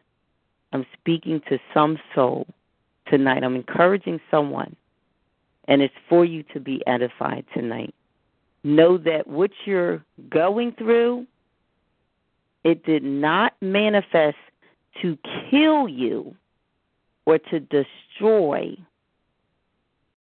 you. It manifested to endow you, that you may be more endowed, that you may be refined, that you may reach that higher status, that excellence where you belong. Because your maker, your source, has a plan for your life, and it far exceeds what your thoughts are and what others think about you. Yes. So allow yourself to be fully made. I have an elder in my life, and this is someone that I know the Almighty placed in my life, a spiritual woman and she shared with me she said it's like when you drive when you're on the roadway and you're in your car and you're driving and there's these signs and as long as you pay attention and read those signs you are certain to reach your destination. Yes. and that was her word of wisdom and counsel to me. And it came out of the clear blue. We were just talking and then it was like her spirit was quickened and she spoke those words to me and I kid you not those words fell on good ground because I needed to hear them. I was at a time, I was in a point in my life when I just needed to be watered. And I didn't complain. I, I was going through what I was going through, and I just had that hope and that expectancy that I'm going to know what I need to know and I'm going to know it. And it's not going to be too far off from now. And I believed. I didn't know who the sender would be. I didn't know whom the Almighty would choose to speak through. He could have spoke through the rain. He could have spoke through the wind. I would have listened. But he chose someone very close and dear to my heart that he knew loved me. And I'm saying this because someone out there doesn't feel loved. They know they're loved, but they don't feel loved right now. You're going through a hard place. You're going through a difficult time. But it's not for you to give up, it's for you to hold on to your faith. Hold on to you to what you know is truth. Because you're going through this fire to be better than who you have become. Because there's something inside of you that's precious and it needs to come forth. And it takes fire, the intensity of fire, a fiery trial to bring it forth. So burn, baby, burn. I know it's not comfortable. I know it doesn't feel good. I know it's not a joyride, but burn, baby, burn.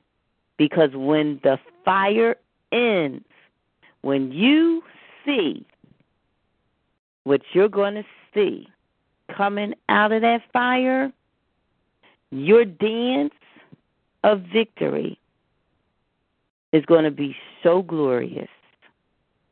And when others behold the end, your outcome, they're going to know you needed to be in that place. You needed to be in that place. You needed to go through what you came out of because it perfected that thing, that gift within you. You're blessed. Sometimes we're blessed and we don't even realize how blessed we truly are. But the fire, it is to purify, it's for our purification. It is to mold and shape and make us into that better grade of brilliance. What we are not yet, but what we should be.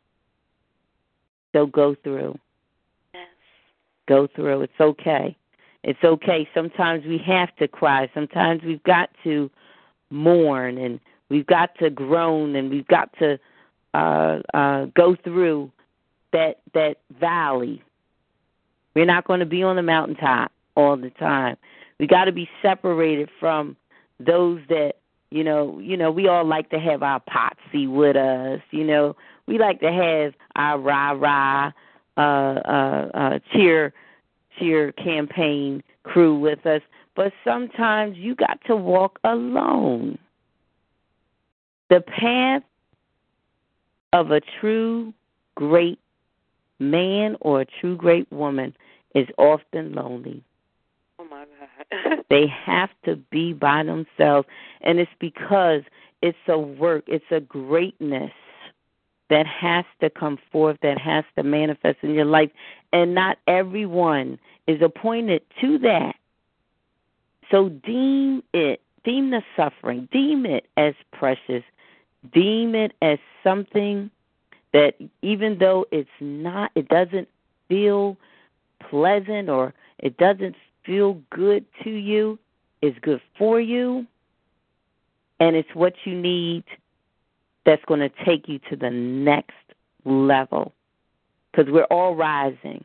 We're like that cake in the oven. You know, it rises up, and when it's fully done, it comes out of that heat. It comes out. We're not going to come out until we're ready. We're going to stay in that oven. We're going to stay in that, uh, as I've heard ministers call it, uh, fiery furnace until we're made. Until we're made, until our faith becomes unfeigned faith.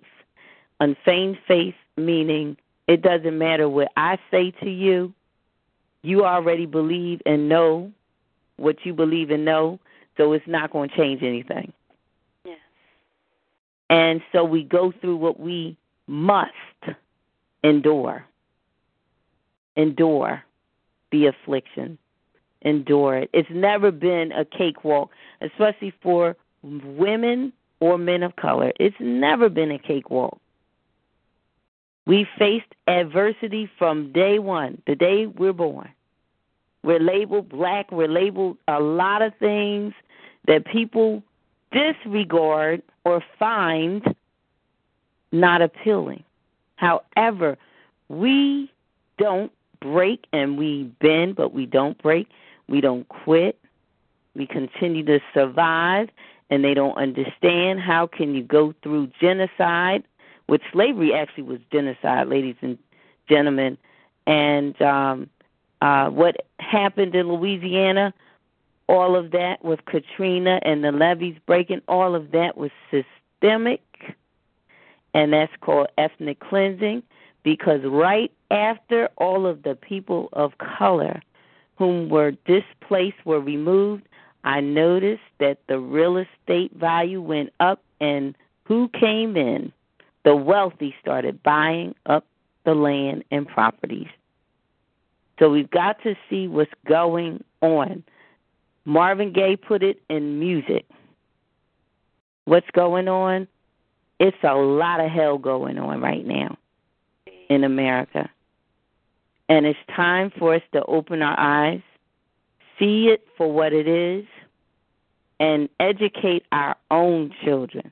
If the schools are failing and they choose, they want to dumb down the curriculum and they don't want to teach our children who they really are and what they can achieve, then parents, by all means, it's time for you, if you've got to homeschool your child, don't allow your child to be neglected intellectually, spiritually, socially, mentally, or emotionally because the system is designed to make them fail in all those areas.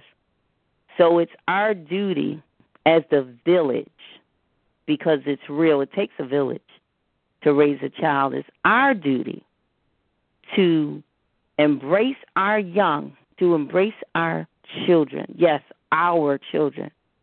That's the village love. Everybody's child was everybody's child. And it's time for us to get back to that and realize we don't have to allow them to die on our watch. We can intervene, we can unite, we can educate, we can organize, we can mobilize, and we can save the children. And in saving them, we're saving our legacy because they are the ones who are leading us today and tomorrow. So let us save our children, ladies and gentlemen. And the arts programs, they were cut for a reason because when you study African heritage, one thing that holds true is spirituality and the arts, they are interchangeable as one. And how do you destroy a people? You take away from them their knowledge of self, their language, their identity. You take their name from them. You give them a name you want. You brand them. In other words, you give them a brand, something that they were not born with. And you take from them those things, those those powerful things that make them one. And arts, which entails music, which entails spirituality, which entails so many things, that kept us as a community close knit, united, Umoja. And yes. that's why they're cutting it. They know the enemy is cutting it they know if we take that out, if we remove that from them, we can enslave their minds. We can make them what we want them to become. And they'll never reach their fullest potential. So I say with strong conviction to every mother, to every single mother, to every father, to every single father, to every two parent family run home, to our parents. It is your responsibility to say, no, not my child. You have to draw the line and say, my child is worth saving. I'm not going to allow the system to miseducate my child. I'm going to educate my child. I'm going to do what I have to do. And even if my child does attend a public school, I'm going to still teach them at home. I'm going to make sure that those things that they should know, they are well taught at home. At home, because mothers, you are the first teacher. You are the one. You are the womb man. You are the one that carries that life nine months, all of that time, you are the the primary nurturer.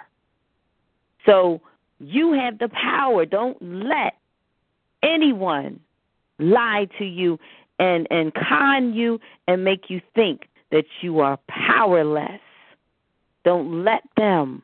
Don't let a system that wasn't designed to truly support you deceive and con you and make you believe that you can't. You can't nurture your child into being a great leader, a great king or a great queen of renown, someone that will impact the community and impact this world. Because, yes, you're empowered. You were endowed to be that primary nurturer for that cause. Your words hold power. Whatever you say your child's going to be, don't allow the system to brand your child. You declare to your child what they shall be. Declare them great. And it shall be. Nurture in them greatness. Speak those words into their spirits, in their ears. Remind them of the things they should know and remember. The power is in our hands. Community, the power is in our hands. We don't have to fail because the system is failing. The system was designed to fail. It was faulty from its very conception. And the persons whom were responsible for establishing it, they were at fault. It is failing because they set it up to fail. And their mindset was not for everyone to benefit from it. And with that being said, we have a responsibility. We call ourselves members of a community, then it's our responsibility to heal our community and to build it up. Why? Because our community, the black community, matters. Black lives, but the black community as a whole, the black family matters.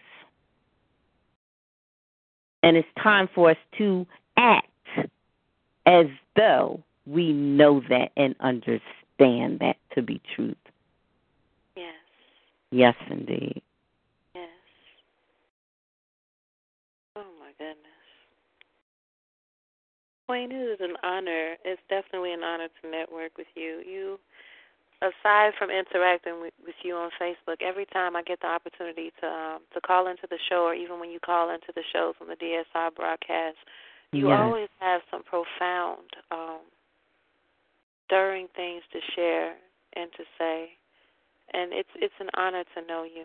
It's an honor. Oh. It's an honor to have crossed paths with you. There's a passion.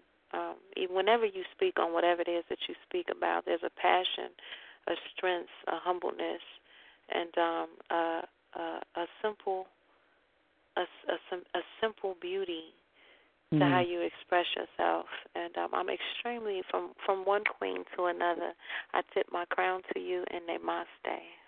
Oh, namaste. And you know, I have to say this, Queen Ellen. It's no coincidence you called in tonight. I had several callers that were lined up actually to do some presentations, and ironically, things happened last minute, and the whole program kind of just went in a whole different course. And you know how um, when that happens, you know, well, this is by divine order. I'm very sensitive spiritually to recognize when divine intervention is at work. I said something's going on here and it's out of my hands, you know. And when you called in, I saw Illinois, but you know there's some other um poets and other uh, other literary artists from Illinois, so I did not know right offhand it was Elian. And you've been just in my thoughts lately and in my spirit. And I said, wow.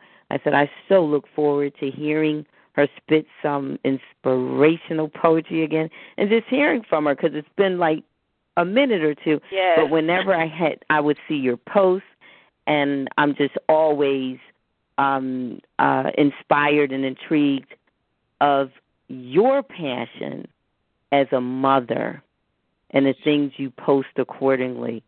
It is so inspiring, awe-inspiring.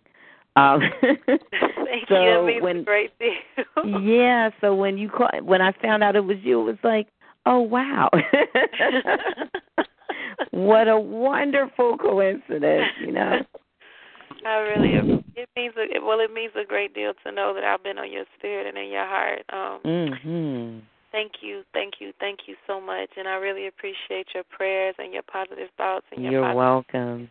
It's like it's it's it's it's definitely needed. Um, you know, being a being a, a woman and being a, a a mother to you know to children and one being a, a Mm-hmm. having medical challenges. You, you know, you're not always going to broadcast what it is that you're experiencing and what you're going through.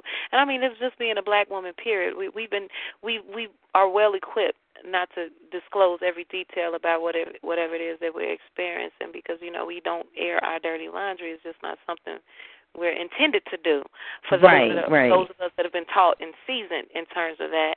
And Mhm. so just to receive affirmation from you that God has placed me in the spirits of, you know, of individuals who I know that are devoted and powerful Mhm. and that are in prayer means a great deal to me. Thank you so much for being a vessel. Thank you. You are so welcome. And I just have to say this. I feel so compelled. But I do want to acknowledge caller from Southwest Georgia. Um, I'm acknowledging you, and you will be invited to speak shortly. But at this time, I must speak a word um, to my sister and, and queen and poetess, Elian, um, just to say to you, and I know this is uh, divine um, wisdom and divine revelation uh, coming forth. You are on course. That. You are definitely on the path. You don't need to change course. Every door that opens is opening because it is time for that door to open. Walk through each door, never looking back. And know that everything that you need, you're going to find it as you move forward. Be encouraged. All of the seeds that you have sown, you planted them in fertile soil, and you're about to reap the harvest of all that you've planted. Prepare your heart, prepare your home, prepare your mind. Yes, intellectually speaking, even prepare your mind for the increase intellectually as well. Yes, you will be going back to do another semester. There's some more course work that you have to accomplish, but even that time of going is coming to a close. You're you're coming to completion of that and it's because it's time for you to launch a business. Oh my God. You're going to have the team because it does take a village. You're going to have the team that's just right for you. Just wait and be patient because there's some new contacts. These are key people now that you're going to be meeting, and they're going to be a part of your business team. Hold fast, be encouraged, and the monies will be accounted for. You're going to have more than you need to launch this business. Continue on the path you are now taking. You are on course. And I'm just getting that word for you. That was definitely God. Mm. Oh my God. and I love you. And listen, you are definitely going to be on my daily prayer list just to continue to keep you lifted and inspired as you move ahead. You're very welcome. You're very welcome. I don't want to hold up your line because I know you have callers, but everything, every just being able to sit and talk to you has, like, I've completely forgot about the broadcast. Like, just sitting up talking to you has really been a blessing to me. It's really Aww. fed my soul and my spirit and my heart. Thank you, thank you, thank you so much. You're thank so you. welcome, and thank you for sharing. It was truly a blessing, and I look forward to your next visit. And I look forward to visiting with you and DSR mogul, founder, Kane Spade. I love you both. You have a special place in my heart. You both do. Extreme gratitude. Gratitude to you, the exceptional scribble, and everything that you're doing. You are dynamite. You are oh, power. Blessings to you. Thanks, and keep me posted. Whatever I can do, whatever we can do on this platform to support you, we most definitely will do it. And just look forward to receiving a correspondence from me very soon. We're setting our calendar now up for May and June, so we will be in touch. We definitely want to have you on our panel as a feature artist for sure. Wow, gratitude. Thank you. Yes, I will indeed. definitely be on the lookout. Thank you so much. Oh, thank I'm you. sorry to all the callers. I didn't mean to hold up, but this is my sister for real. Like we Oh. we got lost in the zone together. Right? no problem. They're gracious. They're gracious. But thank you as well. Thank you. Damn, I'm going to sit down on the couch now and listen to the rest of the show. okay. All Peace and blessings, my sister. And blessings. Welcome, caller from Georgia. Welcome to the Exceptional Scribble Show, episode 99. Sage the Poet, host of the Hey. show speaking. Hey, Hi. Francine. This is your friend. This is your favorite uh, friend, Philip from Georgia, and I must say, you know, Francine, I'm gonna, have to, I'm, I'm gonna have to start calling you a prophet, man, because the way you gave your caller that that prophecy, you know, I'm saying to myself, where's the church organ? Where's the shouting Oh, music? well, hey, look, you know how it is when the spirit is heavy on you to speak a word, you just got to go with the flow. And I tell you, my sister um was blessed. I was blessed as being that, you know, word yes. carrier, and um that's who we are as ministers of light, and that's something I'm passionate about as well as writing. And I tell you, you're on the move. You're doing some great things. A lot is happening. Please share with uh, the listeners uh, what's new with you. Well, Francine, I'm happy you asked, but I, I just want to um you- make this announcement to your audience because you might as well you might as well make me the um uh, you, you know uh, your news reporter of the of the week whenever breaking news goes on. But but Francine, here's the thing though, and I sent you this on your um in your inbox. Um, well, I just want to tell your audience, you know, this, and um, we we had we had to talk about this a couple of weeks ago. Well, I seen I seen the Oscars and I seen the uh, opening intro and Francine. You know what? I have to give Chris Rock Mhm. a whole lot of credit for what he did because you know here's the thing though um when he when he first came out first thing he said that well he he did rip um Jada Pinkett Smith when he said how in the boy you going to boycott something when you haven't been invited but you got a lot of criticized from that from Tyrese Tyrese recently posted a, um a video clip where he actually bashed Chris Rock I'm still for another day but Francine when he came on and said that Hollywood is racist he said Mhm. Hollywood is a sorority and Francine, he Mhm. had said he he said something very interesting. He said that back in the fifties and the sixties, he said people was pro. He said, he said the reason why people didn't protest was because they had protested about something during that particular Right. time. And yeah, and Francine, and, yeah, and, and he made a great comparison. We talked about grandmothers hanging from off the tree. We just talked about the Mhm. lynching and he talked about Mhm. yeah, and, he, and he also talked about um you know the um you know how America how the women was raped up by the, the slave master and but Francine, Mhm. I, you know, here's the thing though, and I was sitting up there looking at see that's the main reason why I watched the Oscars to see what he was Yes. going to say and You sure did there was yeah, and there was a lot of people in there that really really felt so uncomfortable. But Francine, here's the thing though, I think that Chris and I have to give um Kevin Hart and Dave Chappelle a whole lot of credit because Mhm. knowing how brilliant they were, and and I think they was in the in in, in the running with Chris Rock to really really you know write this thing. Believe me, he went all out. He was bashing everybody. And Francine, you know, he remind me of. He remind me so much. I'm sure you remember this too by Richard Pryor.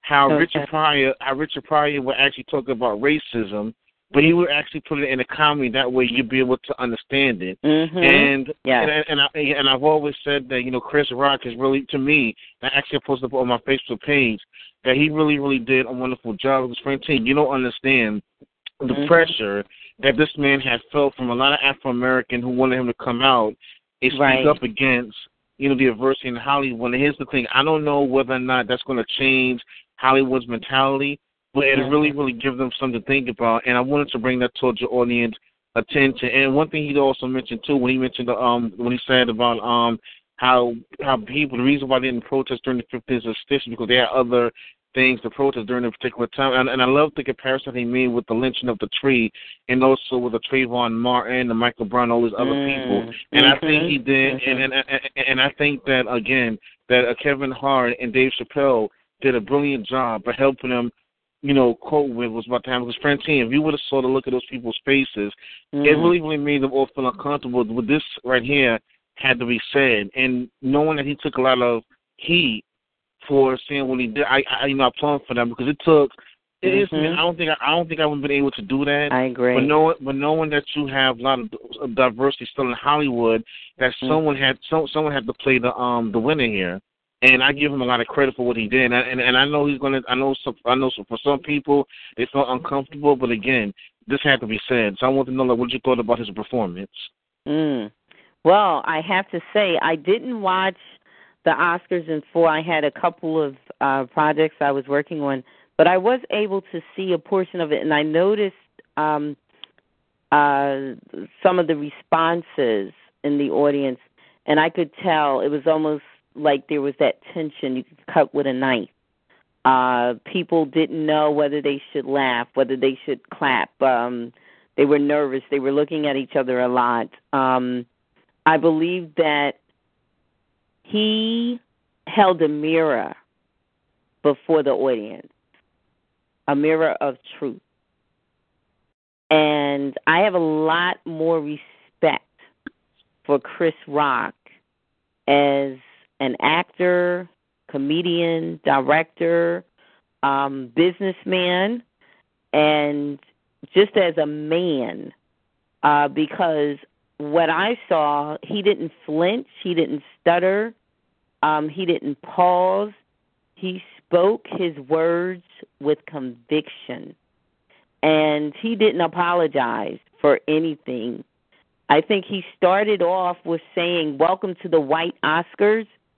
And Mhm. I saw that much, and I was like, "Oh my gosh!" I said, "Oh no, is he going to come off hard and just come, you know, just just um, you know, punching, um, you know, right hook, left hook? Is he going to come out fighting like this, or?" But it was like he shook them up and made them see themselves. He caused, I believe, all of America to really look at itself and say, we should be further along than where we are in terms of race relations or just um, in terms of interpersonal uh, communications and interactions with each other as people. We should be so far past the color Jim Crow law, uh, color code. Um, we should be so far past that at this point. We should be more advanced than that in our thinking. We should be relating to each other as humans. And I think that was like the undertones of every pun, um, every joke, um, every statement made. He wanted people to understand that, you know, it's about celebrating life. And I loved how he said, you know, as far as actors, he said, from the beginning of Hollywood, you know, it's been this way. But the protests, it wasn't about protesting because someone didn't get an Oscar. It was about protesting because someone's grandmother was hanging from a tree.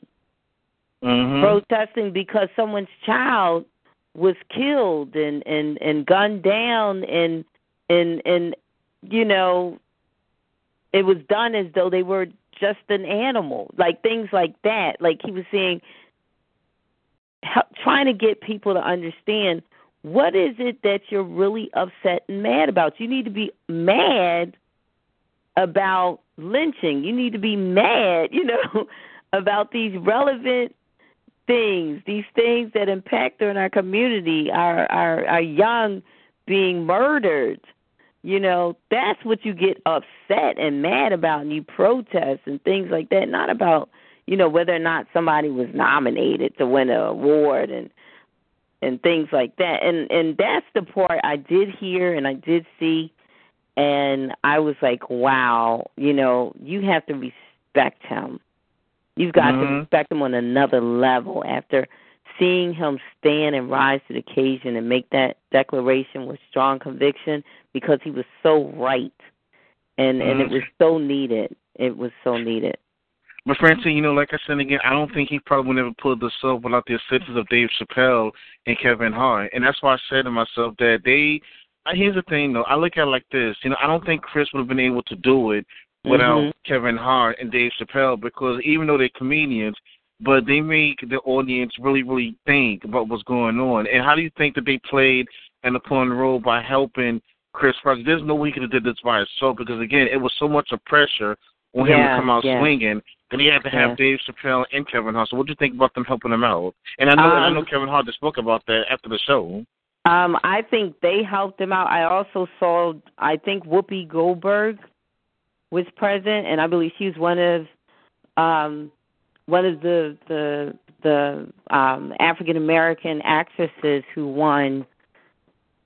Um, I believe supporting actress, one of the first to get an Os- Oscar in the '80s during that year um, for the movie Ghost, I believe it was, in the '90s.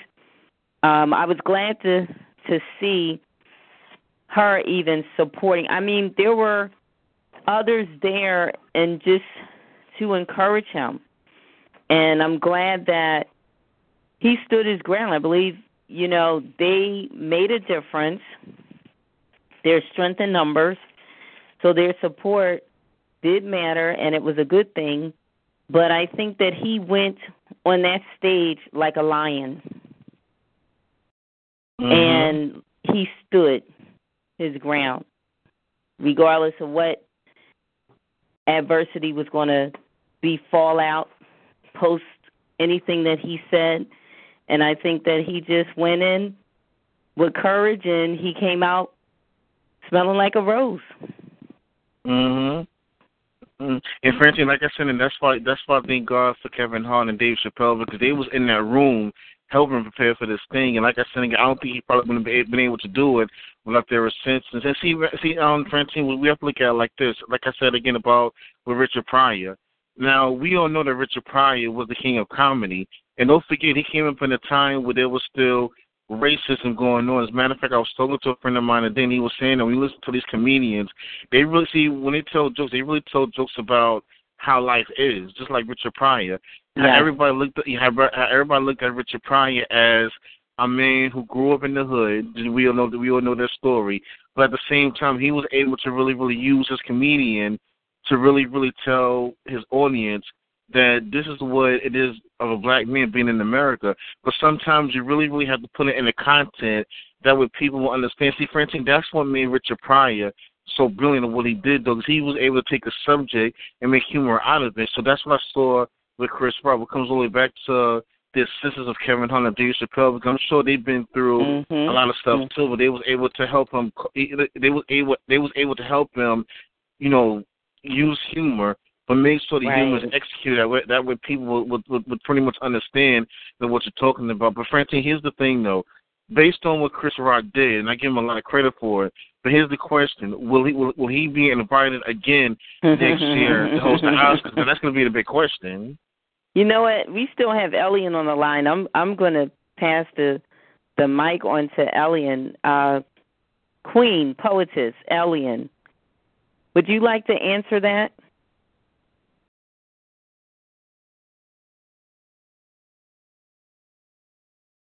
Elian, are you still there? Are you still with us on the call?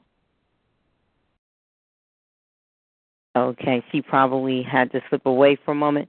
Well, I I'll go ahead and and and kind of I guess I'll need to fathom what possibly could happen in response to his Oscar performance. Um I know that the first time when he hosted the Oscars, I thought that he broke ice. I don't think that everyone agreed to some of his statements. And um that was his very first time hosting the Oscars and in my opinion I thought he did exceptional. For a first time, being a man of color as well. And um you know, of course, he said some things not everyone agreed to some of the things that he said then. And so the same, you know, he had a second time around. Second time arounds are usually always better than the first time. I thought that he did do better. I thought he was more poised, um, more tactful, and um, not as raw. But he's bold, and he's not going to lie. He's going to tell you what is fact, and use Mhm. humor, as you said, you know, to cushion your fall, because you know truth will hit you and and and knock you out you know at first you know it's it's like that that ko um knockout punch. You're to be down for a moment then you got to recover. Truth has a way of doing that to us um when it's given to us straight. But what i do appreciate is i thought that he was fair in his delivery Mhm. I thought that he did not take sides. Um, I thought that he did say what needed to be said,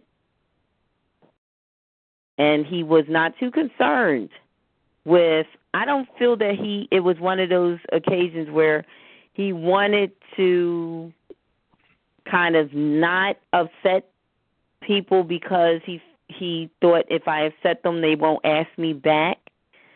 I would say if that was his last time hosting, it was a I tell you a farewell to hosting the Oscar performance that was one in a million because um I did catch the the ending the way he ended it out too. He he manned that stage. He owned that he had command of his audience.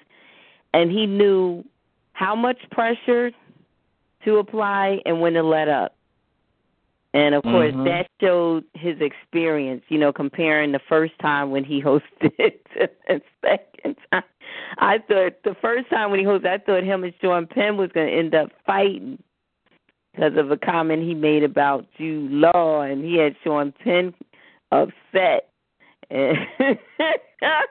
but but Francine, but you know what? But, but, but here's the reality, and and this is something that I, I was talking to a friend of mine, and, and like I said, it comes a little back to what Jada was saying, was when she had made the announcement about boycotting, and this was see this is the issue here, and I don't know if you've been in Mhm. a situation, but have you been in a situation where you know somebody is actually doing something that's so uncomfortable to, to, to you, and you know that they're doing it, but they don't know that they don't know that they know that they're doing it. That's the issue what Jada was trying to portray. What she was saying is that how we have so many Afro Americans who's really, really put in the good work, but at the same time, they don't really, really get the recognition for. And and, and uh, Francine Spike Lee has said something very interesting. He was on one of the um the Mhm. CNN shows, and he said the problem with Afro Americans is, is this. He said that whenever it comes to the negotiation, the the writing, the production, he said that none of them is actually a part of the meeting. None of them is Mm. in the, and there's a room to try to figure out what are they going to put out there that's really, really going to bring the audience in. And he said that's been a big issue for know, quite Ah. some time. So he said, so what, he, what, what I get what he's saying is that if people can really, really start, you know, coming in and start being a part of negotiation, then there wouldn't be as much complaints as it is now. And and, and, and like I said again, Francine, I love Spike Lee to, to a certain extent because when he says something, he means it, and and, and, and, and that's what that's what Jada Pinkett was saying. Until Afro Americans will start being a part of negotiation, being in the room with these producers and writers to kind of like compromise, then they get somewhere. But unless they don't do that, then it's going to be it, it, it'll be just like a circle of nowhere. The circle keeps on going and going until there's no end to it. Hmm. The negotiations table. I agree with that. Until we're all seating, seated, and it's a even, equal plane across the board, meaning there's every ethnic group. Because from what I was hearing, there's not much ethnic diversity amongst that Mhm. board. And I, You know I what's in the room. concerned with that. Even though the president, you know, she came out as a woman of color. But when you have a board, she can't arbitrarily vote and make choi- choices and decisions. Her vo- voice matters, of course, especially when you're the president of the board. But everyone's vote matters when you're on a board. It's not a dictatorship. Mm-hmm. So that's where we you're right. More diversity has to be on that board. And I believe that's what the the the leading plea was and and the major outcry was there's not enough diversity on that board. Something has to change there. hmm But Francine, like I said again, it really depends on what Hollywood's going to do because, uh, again, you know, um, like I was telling you a while back, that again, I, I appreciate what Chris Rock said at the Oscars, but again, it's really, really not going to change Mhm. Hollywood's mentality. No, not unless, and, and Spike Lee is so right. Unless in a lot of people, he's talking about producers, writers, um, production, unless they all get into the room to start talking about what needs to be talked about, then we'll probably be able to get somewhere. win. that's what. See, that's what Spike. See, that's what Spike Lee and Jada Pinkett was talking about. It's not a lot of people in the room with these writers. And, and see, and here's the thing, though. If you keep on letting people do what they do, you only want to keep on getting your way getting. That's the key. Make sure you're in the room with the writers Yeah. and producers. That way we can all come together. Because Francine, this is like your show. You're not going to be able to do the show that you're doing not unless you have, you know, your staff, you have Mhm. a team, and you have people to really, really, you know, show you, you know, what the topic is going to be about. But again, it comes all back to compromising. And until more African Americans being in the room with the board, you know, give their opinion, let them know what what needs to work, what doesn't work. It's going to be the same thing. It's going to be the same thing about all Hollywood is racist, or Hollywood doesn't want to give us to do. The reason why they're not going to give you do because you're not in there fighting. See, Francine, one thing you are, I, I've heard you tell your audience that sometimes you really, really have to fight, even if it's down, even if it's getting dirty, to Mhm. a certain extent. And I remember you said that on one of your shows. I forgot. I think it was uh, last year's show, whatever the case may be. Because I do listen to you occasionally. Mhm. And and and thank you. Thank you for that being said. I'm you know, I think a lot of times we get too comfortable. We're in a comfort zone. And we'll say, well, you know, a lot of blacks are directing now. A lot of blacks are producing movies now or have their own productions. And we forget that that's still not the diversity within the infrastructure as for Hollywood. Um, you know, those that are the ones that make the choices and and they cast the votes as to who's going to win nominations for certain high honors like the Academy Award. So we've got to we've got to get there. Like you said, that's the bottom line. We've got to be at that table negotiating. Mhm. that That's board what Spike has has been to saying. become diverse. That's what Spike Lee's been saying, Francie, when no one seemed to getting it. Mhm. Because we're everywhere else. I mean, we're we're getting the leading roles, we're directing, we're producing, but that's where we're not. We're protesting. Well, the next thing will be usually what happens or what follows after protest is you start seeing change.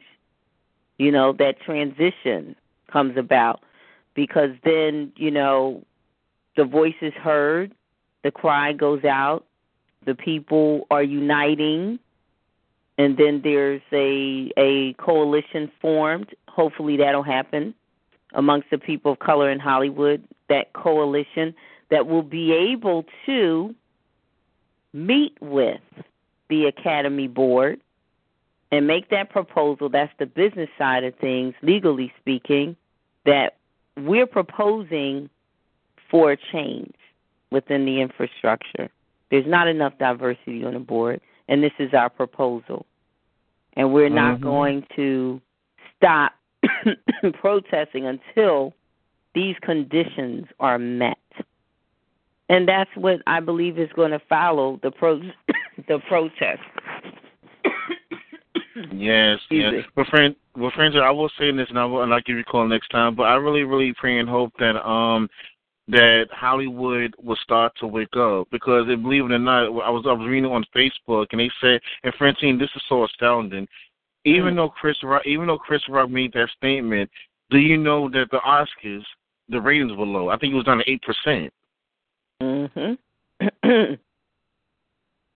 It was real low, and I- and and and, and it showed me that it's telling the um the network Right. something that you that you better start um waking up and seeing what's really really you know going on. Because Francine, like I've always said, man, it, it, it comes all the way back to who's who, who's who, who's the head of the production team, who's in charge of the marketing, who's in charge of the the media outlets, and like you said again, unless people will come to the unless people will be in the room being That's a part it. of negotiation and the talk, then it's uh, uh, again it's still going to be the um you know the same thing. But I just want to call the um to, uh, you know to give uh, your audience uh the feedback of um of um what took place in the Oscars. Like I said again, you know everything was talking about the diversity in Hollywood. I thought that it'd be a great topic to talk about, you know, to your audience, let them know that um in, in reality you're gonna have to start, you know, getting a little um aggressive, especially when you wanna um when you wanna make a um a change in a difference because you ever heard the old saying, uh, uh a closed mouth don't get fed. That's it. And a squeaky, only the squeaky wheel gets oiled. you got to make noise sometimes. You got to be heard. You got to become highly visible. Yes, yes. That's But what Francine, before, before before I say goodbye, um, Hmm. once again, what was your take on um on um Dave Chappelle and um Kevin Hart? You know, being you know being in front of the writing to to help Chris Rock execute on his message. How how do you think they play in the role by helping? I'm talking about Chappelle and uh, Kevin Hart. Um, I think it was masterfully done. I mean, you know, it, it was one of those times I believe Chris Rock knew he could not do it alone. He needed supporters, he needed contributors, contributing writers. He needed people he could bounce off from or collab with, and I think artists in general have to always humble themselves in that regard and remember that um, when you're going to represent not just yourself but your community at a time of of crisis because that was a time when a protest uh major protest was going on um in Hollywood. You know a lot of uh actors and actresses did not go or participate um in the Oscars because of the protest. They were a part of it.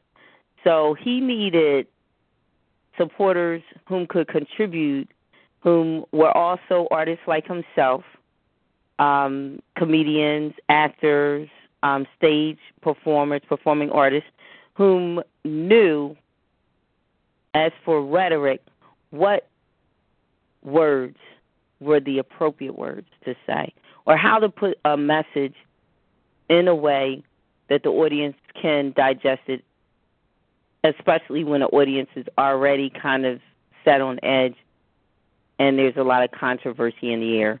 And I thought that they they did well as a team working with him. The final product, I thought it was fin- it was a a well um a well finished pro- product, and I'm sure that it gave a lot. Uh, he gave his audience a lot to ponder, a lot to meditate upon, and a lot to consider because it's time for things to improve.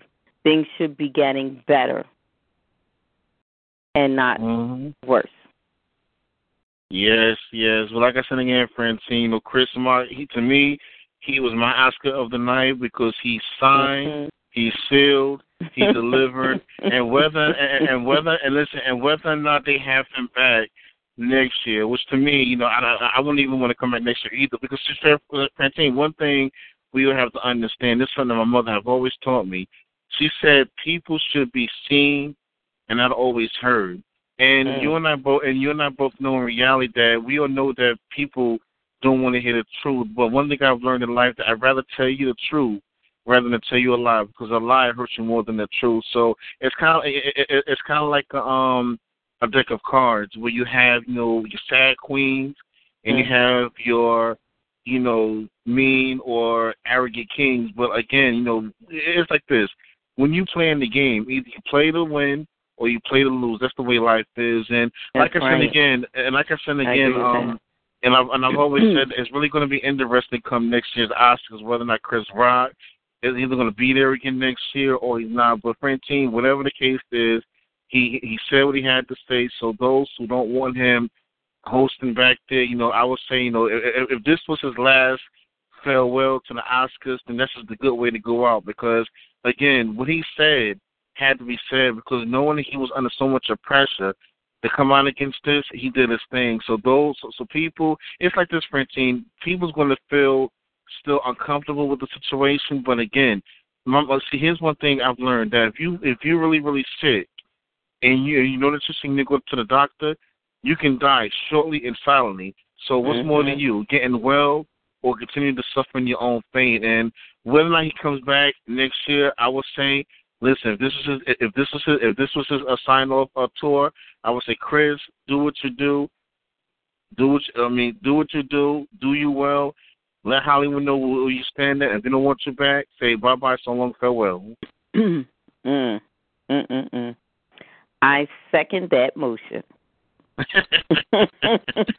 yes, yes. Well, all right, uh, uh, Francine, I love you so much. Oh yeah, I am going to be featured in another magazine, which is called uh, A and Q.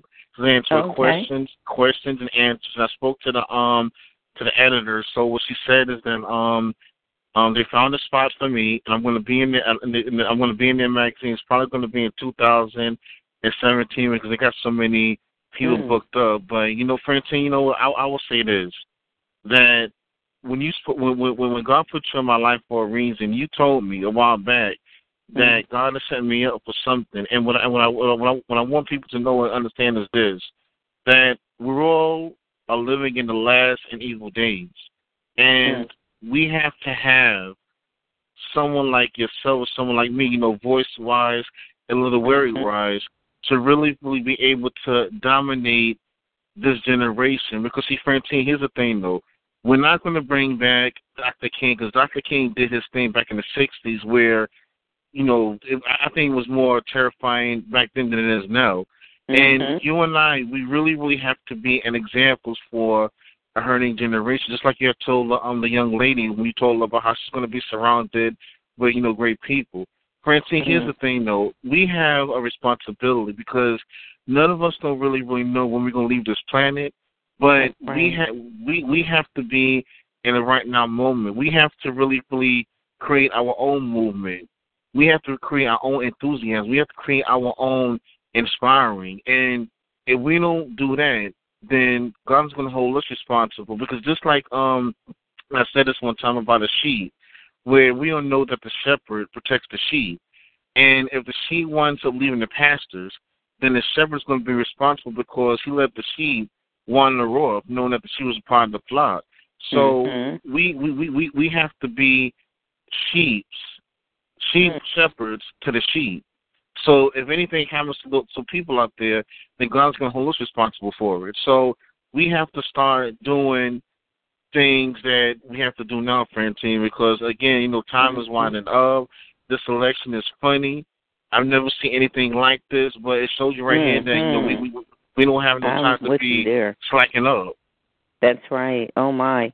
You know what? I have to say you you made a bold statement that's so very true.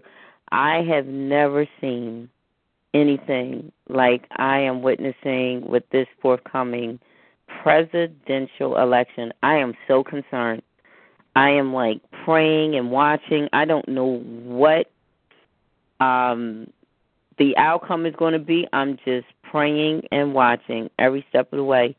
But one thing's for sure, this is a time I think it's going to draw people closer together as as far as being community centered and even families because before it's all over people are going to realize just how very much they need each other Mm-hmm. because when the government fails who do we have but each other who do you Mhm. have but your family Yes, and yes. even when with those who you know when your family walks away from you. Who do you have but your community which can consist of a spiritual family? Yes, so yes. you, you know that's what it's all coming down to. Um i believe we've been leaning on the government for so much for for too long. We need to start leaning on of course the almighty and start and start to really help one another and be a community support to each other Yes, but Francine, I, I, I, will- I will say this, and I'm gonna let, let you run to any of other callers. But um, you know, I was, you know, I was talking to my mother about this, and I was saying about how people really need to get out there and vote. But Francine, I just want to let your audience know this too, and I'm not, I'm not doing this because I want to. I'm just letting you know what the fact is. Mm-hmm. The reason, the, the the reason why I decided not to vote this year is because in my mind, I pretty much know who's gonna win, and it's gonna come, and, and and it's gonna come from the Republican Party. And the re- and the reason why I stand by that, Francine, because when you look at this election, I've never seen so many people upset with the government. I've never Mhm. seen so many people upset with Washington, including the president, and I've never seen so many people upset with their own party. And Mm. with the and Francine, and it's been crazy. I've been watching the election all day.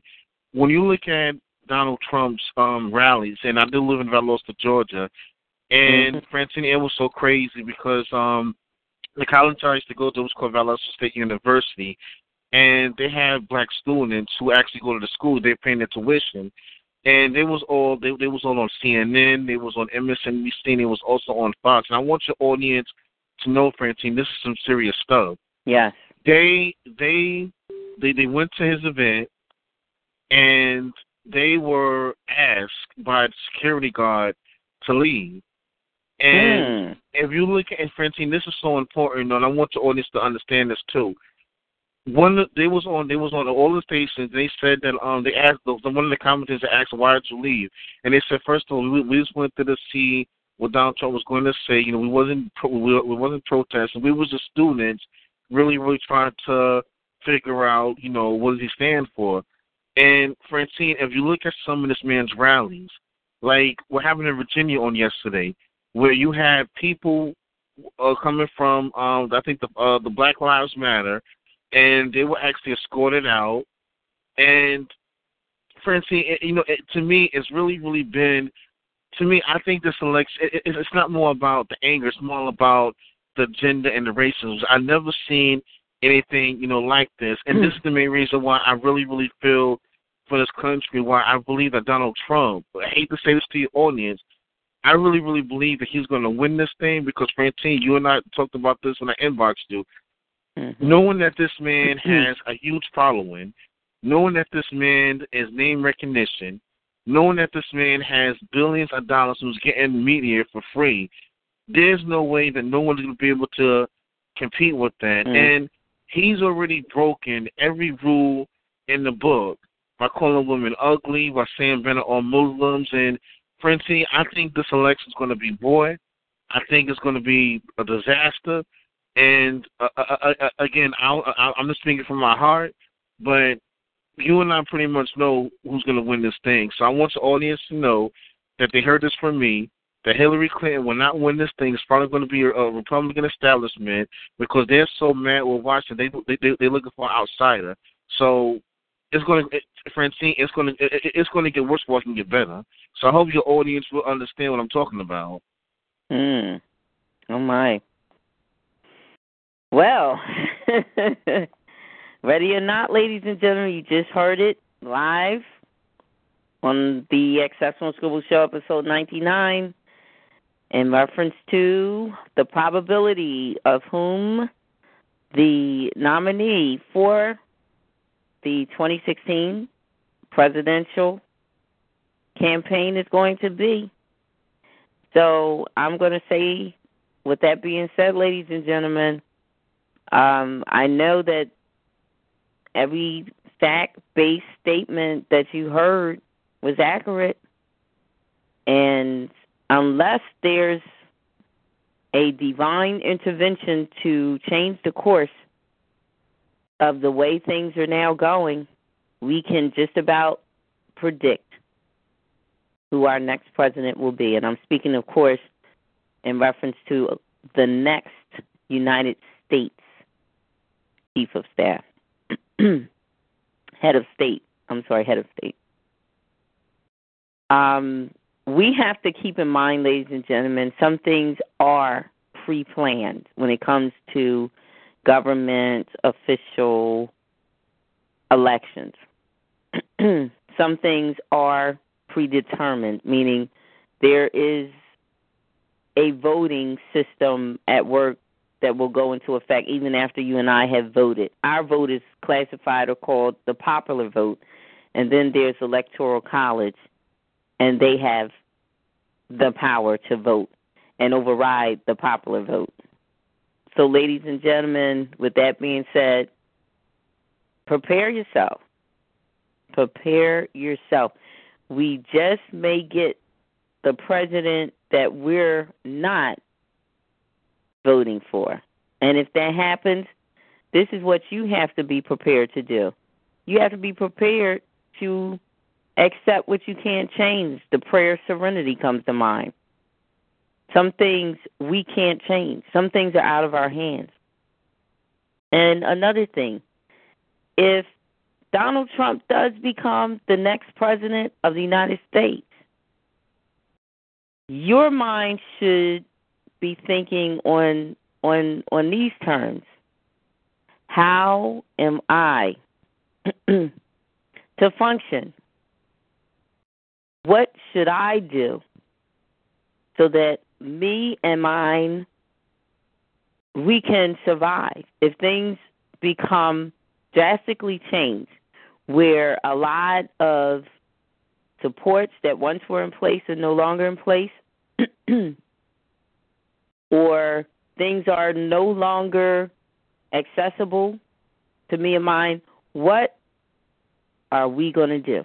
How are we going to thrive to survive?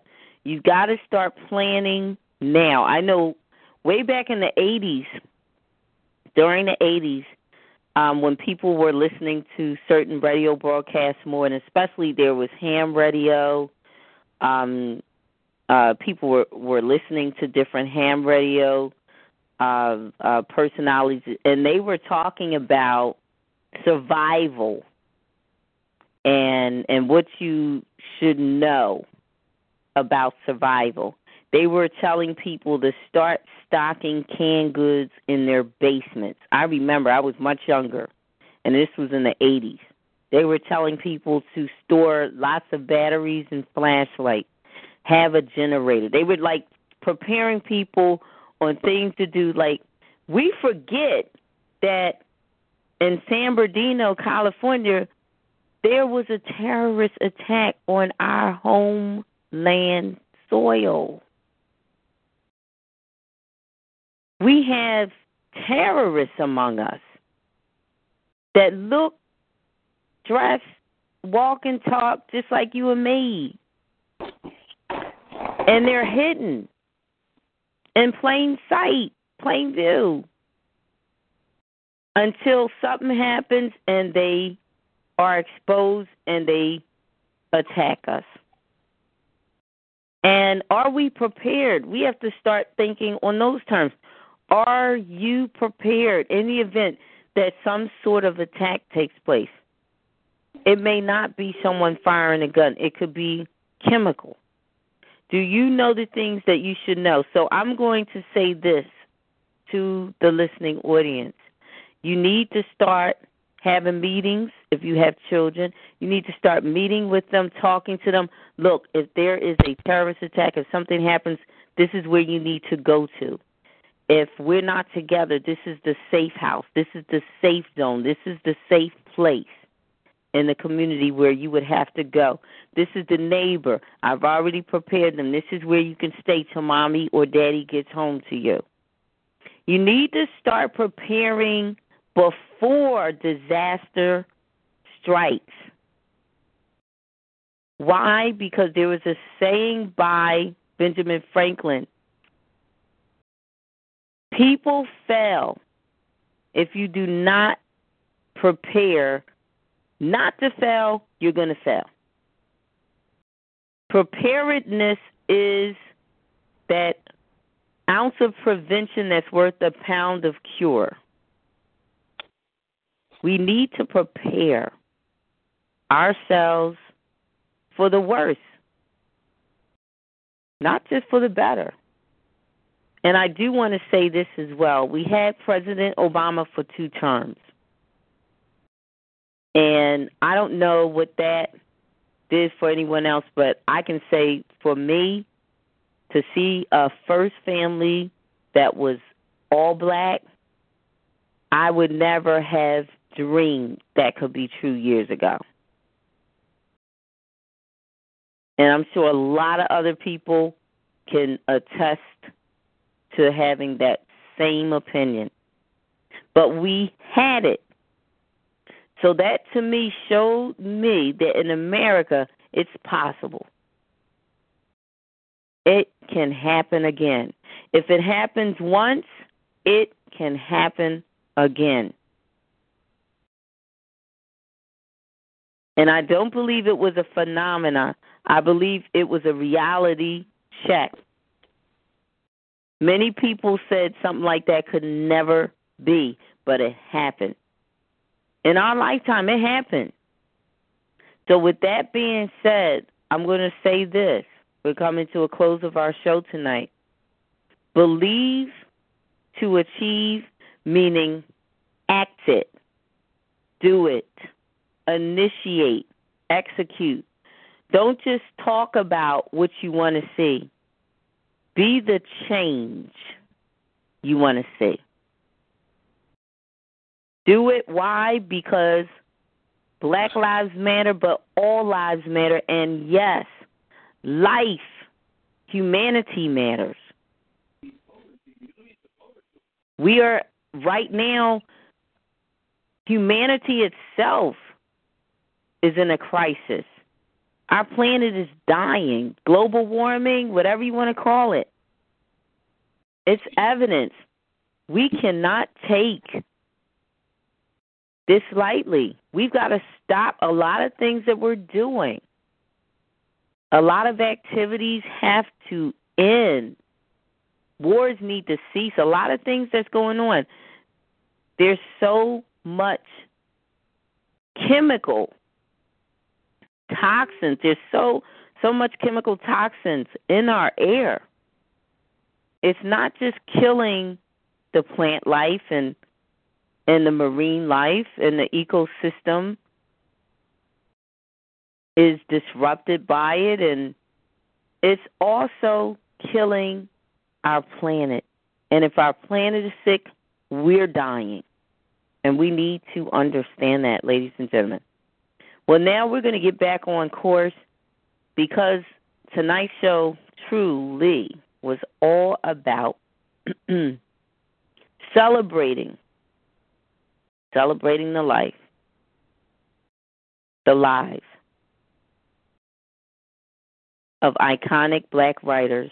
We first started with the women because this is March, the month where we acknowledge our women. So I want to highlight one literary artist in particular, one of my favorites, Zora Neale Hurston. She was born in 1891 on January the 7th. Zora Neale Hurston was always interested in writing, and this is just a brief bio profile about her.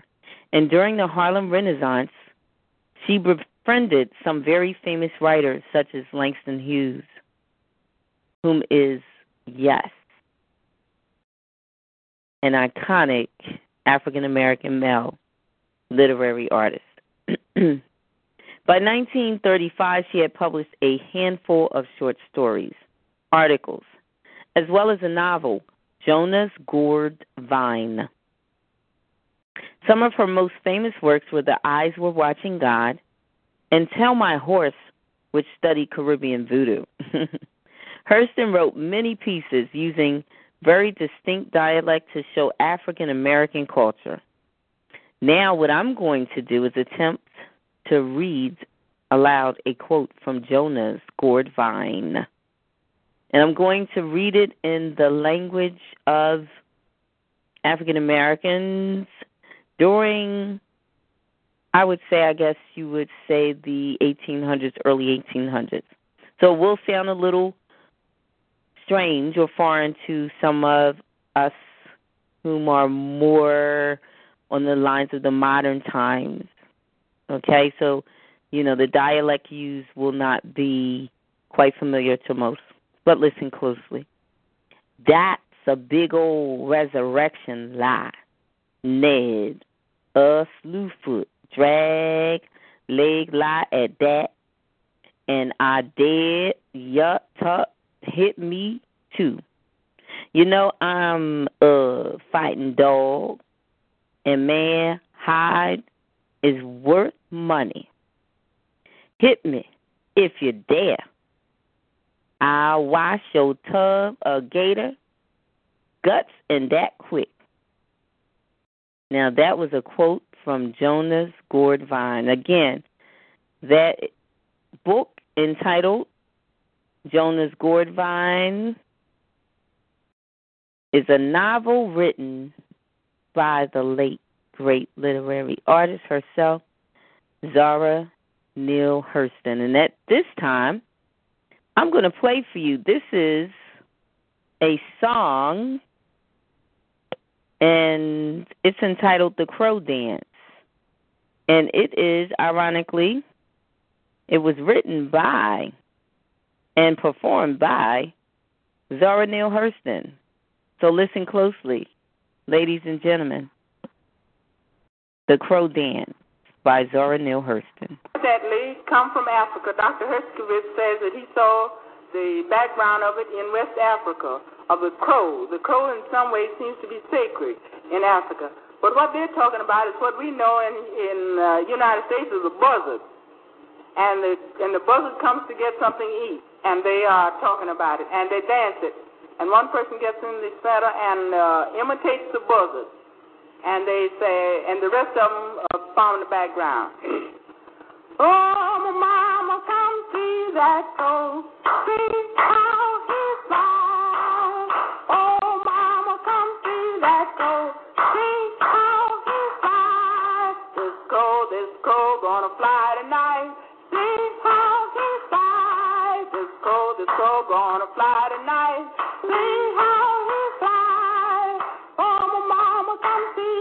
how he. Oh, my mama, come see that crow. How he. This crow, this crow, gonna fly tonight. See how he. This crow, this crow, gonna fly tonight. See how he. Oh, my mama, come see that crow. Ah! Oh, mama, come see that crow. Ah! Oh, mama, come see that crow. All right, that was a live performance, ladies and gentlemen, by Zora Neale Hurston, The Crow Dance. Mm-mm-mm-mm. The late and the great literary artist herself, Zora Neale Hurston.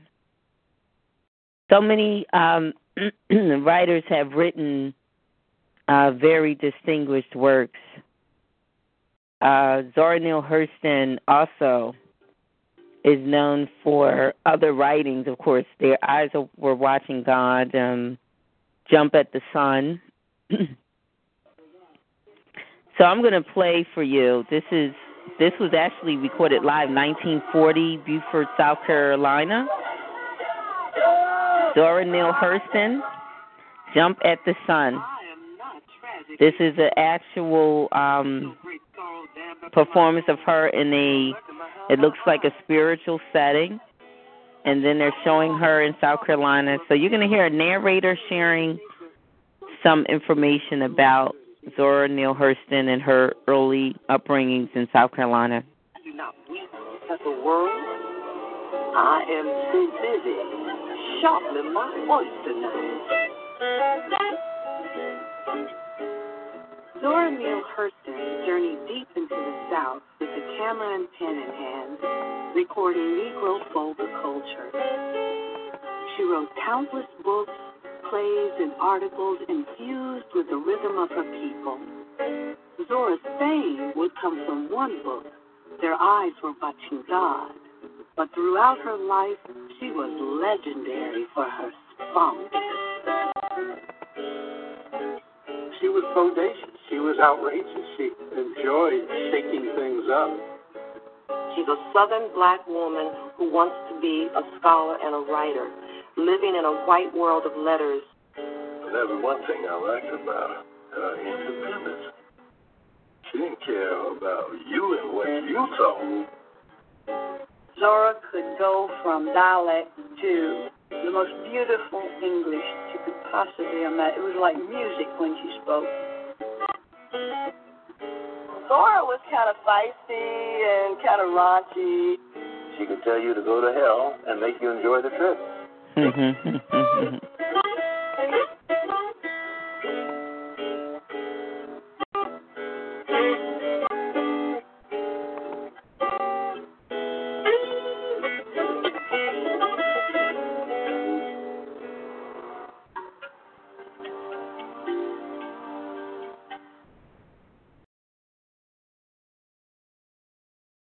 ladies and gentlemen, I'm hoping that you enjoyed tonight's show. I truly did. And as always, you never know what's going to be cooking in the oven when you tune into the exceptional Scribble Show because, of course, this show is unscripted and we tend to be artists. So, as any true artist, would do. We just let it do what it do. And of course, I want to say to you, thank you for being such a gracious audience of listeners. Thank you for those who called in. Thank you for those who were in the chat room. Had a good time having dialogue with you tonight. And we're going to close out with the following information. Um, it's always good to have a time of reflection. At this time, I'm going to reflect on uh, the Harlem Renaissance, one of the legacy uh, literary artists of that time. And um, a matter of fact, I'm going to first uh, give a quote by Wallace Thurman. Um, and this Wallace Thurman, of course, born in 1902, um, transitioned in 1934. Being a Negro writer these days is a racket, and I'm going to make the most of it while it lasts. About twice a year, I'll sell a story. It is acclaimed. I am a genius in the making. Thank God for this Negro literary renaissance. Long may it flourish. Those are the words of Wallace Thurman. And of course, he's referring to the Harlem Renaissance, ladies and gentlemen. And again, he was born in 1902 and transitioned in 1934.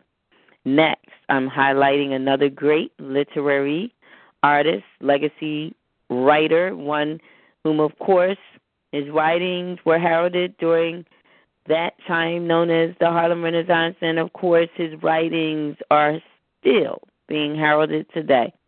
The late great Langston Hughes, born 1902, transitioned 1967. Langston Hughes is one of the most well known names. oh, excuse me. oh my, I had a tickle in my throat there. I'm going to rewind that and redo that. Langston Hughes, 1902. Born in 1902. Transitioned 1967. Langston Hughes is one of the most well known names of the Harlem Renaissance. He was a writer whose pieces range from novels to plays. He wrote short stories, children's books, translations, and anthologies as well. However, his most well known pieces were his poems. I'm going to read a piece entitled Democracy. Democracy will not come today, this year, nor ever through compromise and fear. I have as much right as the other fellow has to stand on my two feet and own the land. I tire so of hearing people say, let things take their course. Tomorrow is another day. I do not need freedom when I'm dead. I cannot live on tomorrow's bread. Freedom is a strong seed planted in a great need. I live here too. I want freedom just as you. Mm-mm-mm. That poem is entitled Democracy by Langston Hughes. Ladies and gentlemen, I want to say to you, thank you. Thank you for joining me once again on the panel of the Exceptional Scribble Show. And that concludes episode 99. And before I exit the show tonight, I would like to inform you as my listening audience of the following. On next week, Tuesday, I am very honored to have as a feature artist in the spotlight John Taylor. John Taylor will be the guest, special guest, on the panel next week from 8 p.m. Eastern Standard Time till 9 p.m. The topic will be music and lyrics. The focus word, syncopation. Please join me. I guarantee you will not be disappointed. Thanks so much, ladies and gentlemen. And we will meet again on next week. That conclude this concludes episode 99 of the Exceptional Scribble Show. And yes, happy March to everyone as well. And we're going to close out now. This is a bit out of the norm for me to do. Normally, poetry begins and ends um, the show, but and we may have a song that channels the theme. But there was an old western. I classify this song as a classical western song, and it was written, well, it definitely was a song made famous by Kenny Rogers. And the song is entitled The Gambler. And I am compelled to um, share with you some of the words of the song. The song was written by Don Schlitz. and here are the words. On a warm summer's evening, on a train bound for nowhere, I met up with the gambler. We were both too tired to sleep.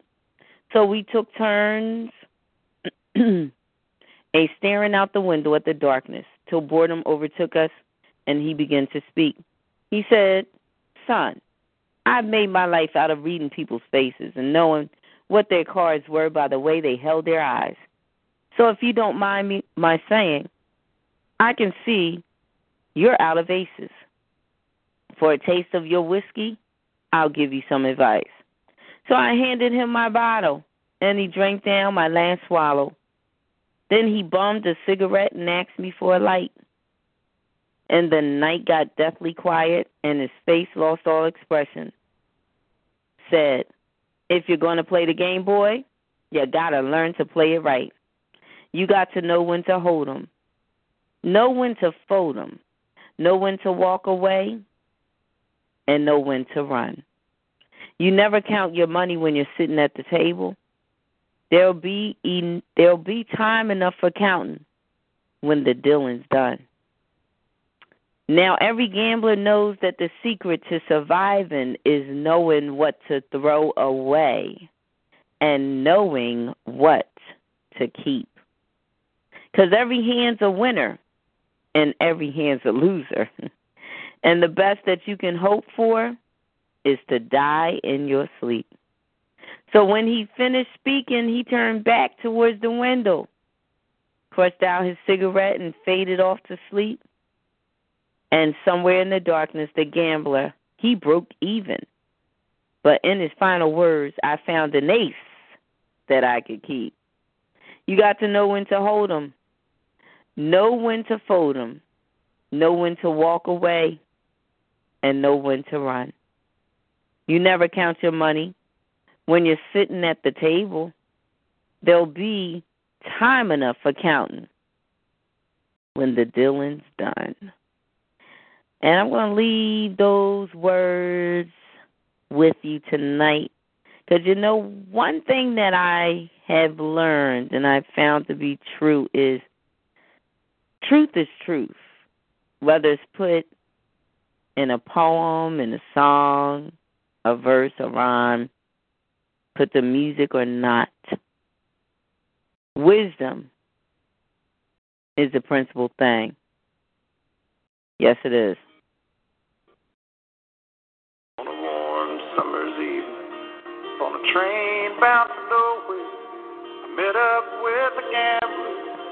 Both too tired to sleep, so we took turns of staring out the window at the darkness. The boredom overtook us, and he began to speak. He said, Son, I've made a life out of reading people's faces, knowing what the cards were by the way they held their eyes. So if you don't mind my saying, I can see you're out of aces for a taste of whiskey. I'll give you some advice. So I handed him my bottle, and he drank down my last swallow. Then he bombed a cigarette and asked me for a light. And the night got deathly quiet, and his face lost all expression. Said, if you're gonna play the game, boy, you gotta learn to play it right. You got to know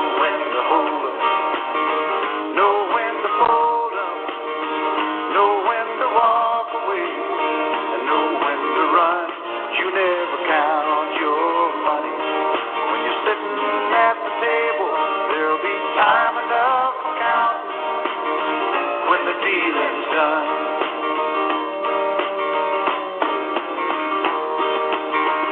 Every gambler knows the secret to surviving, knowing what to throw away, knowing what to keep. Cause every hand's a winner, a loser, and the best that you can hope for is sleep. And when he finished speaking, he turned back toward the window, crushed out cigarette, it off to sleep, and somewhere in the darkness. The gambler, he broke even. But in his final words, I found an ace that I could keep. You got to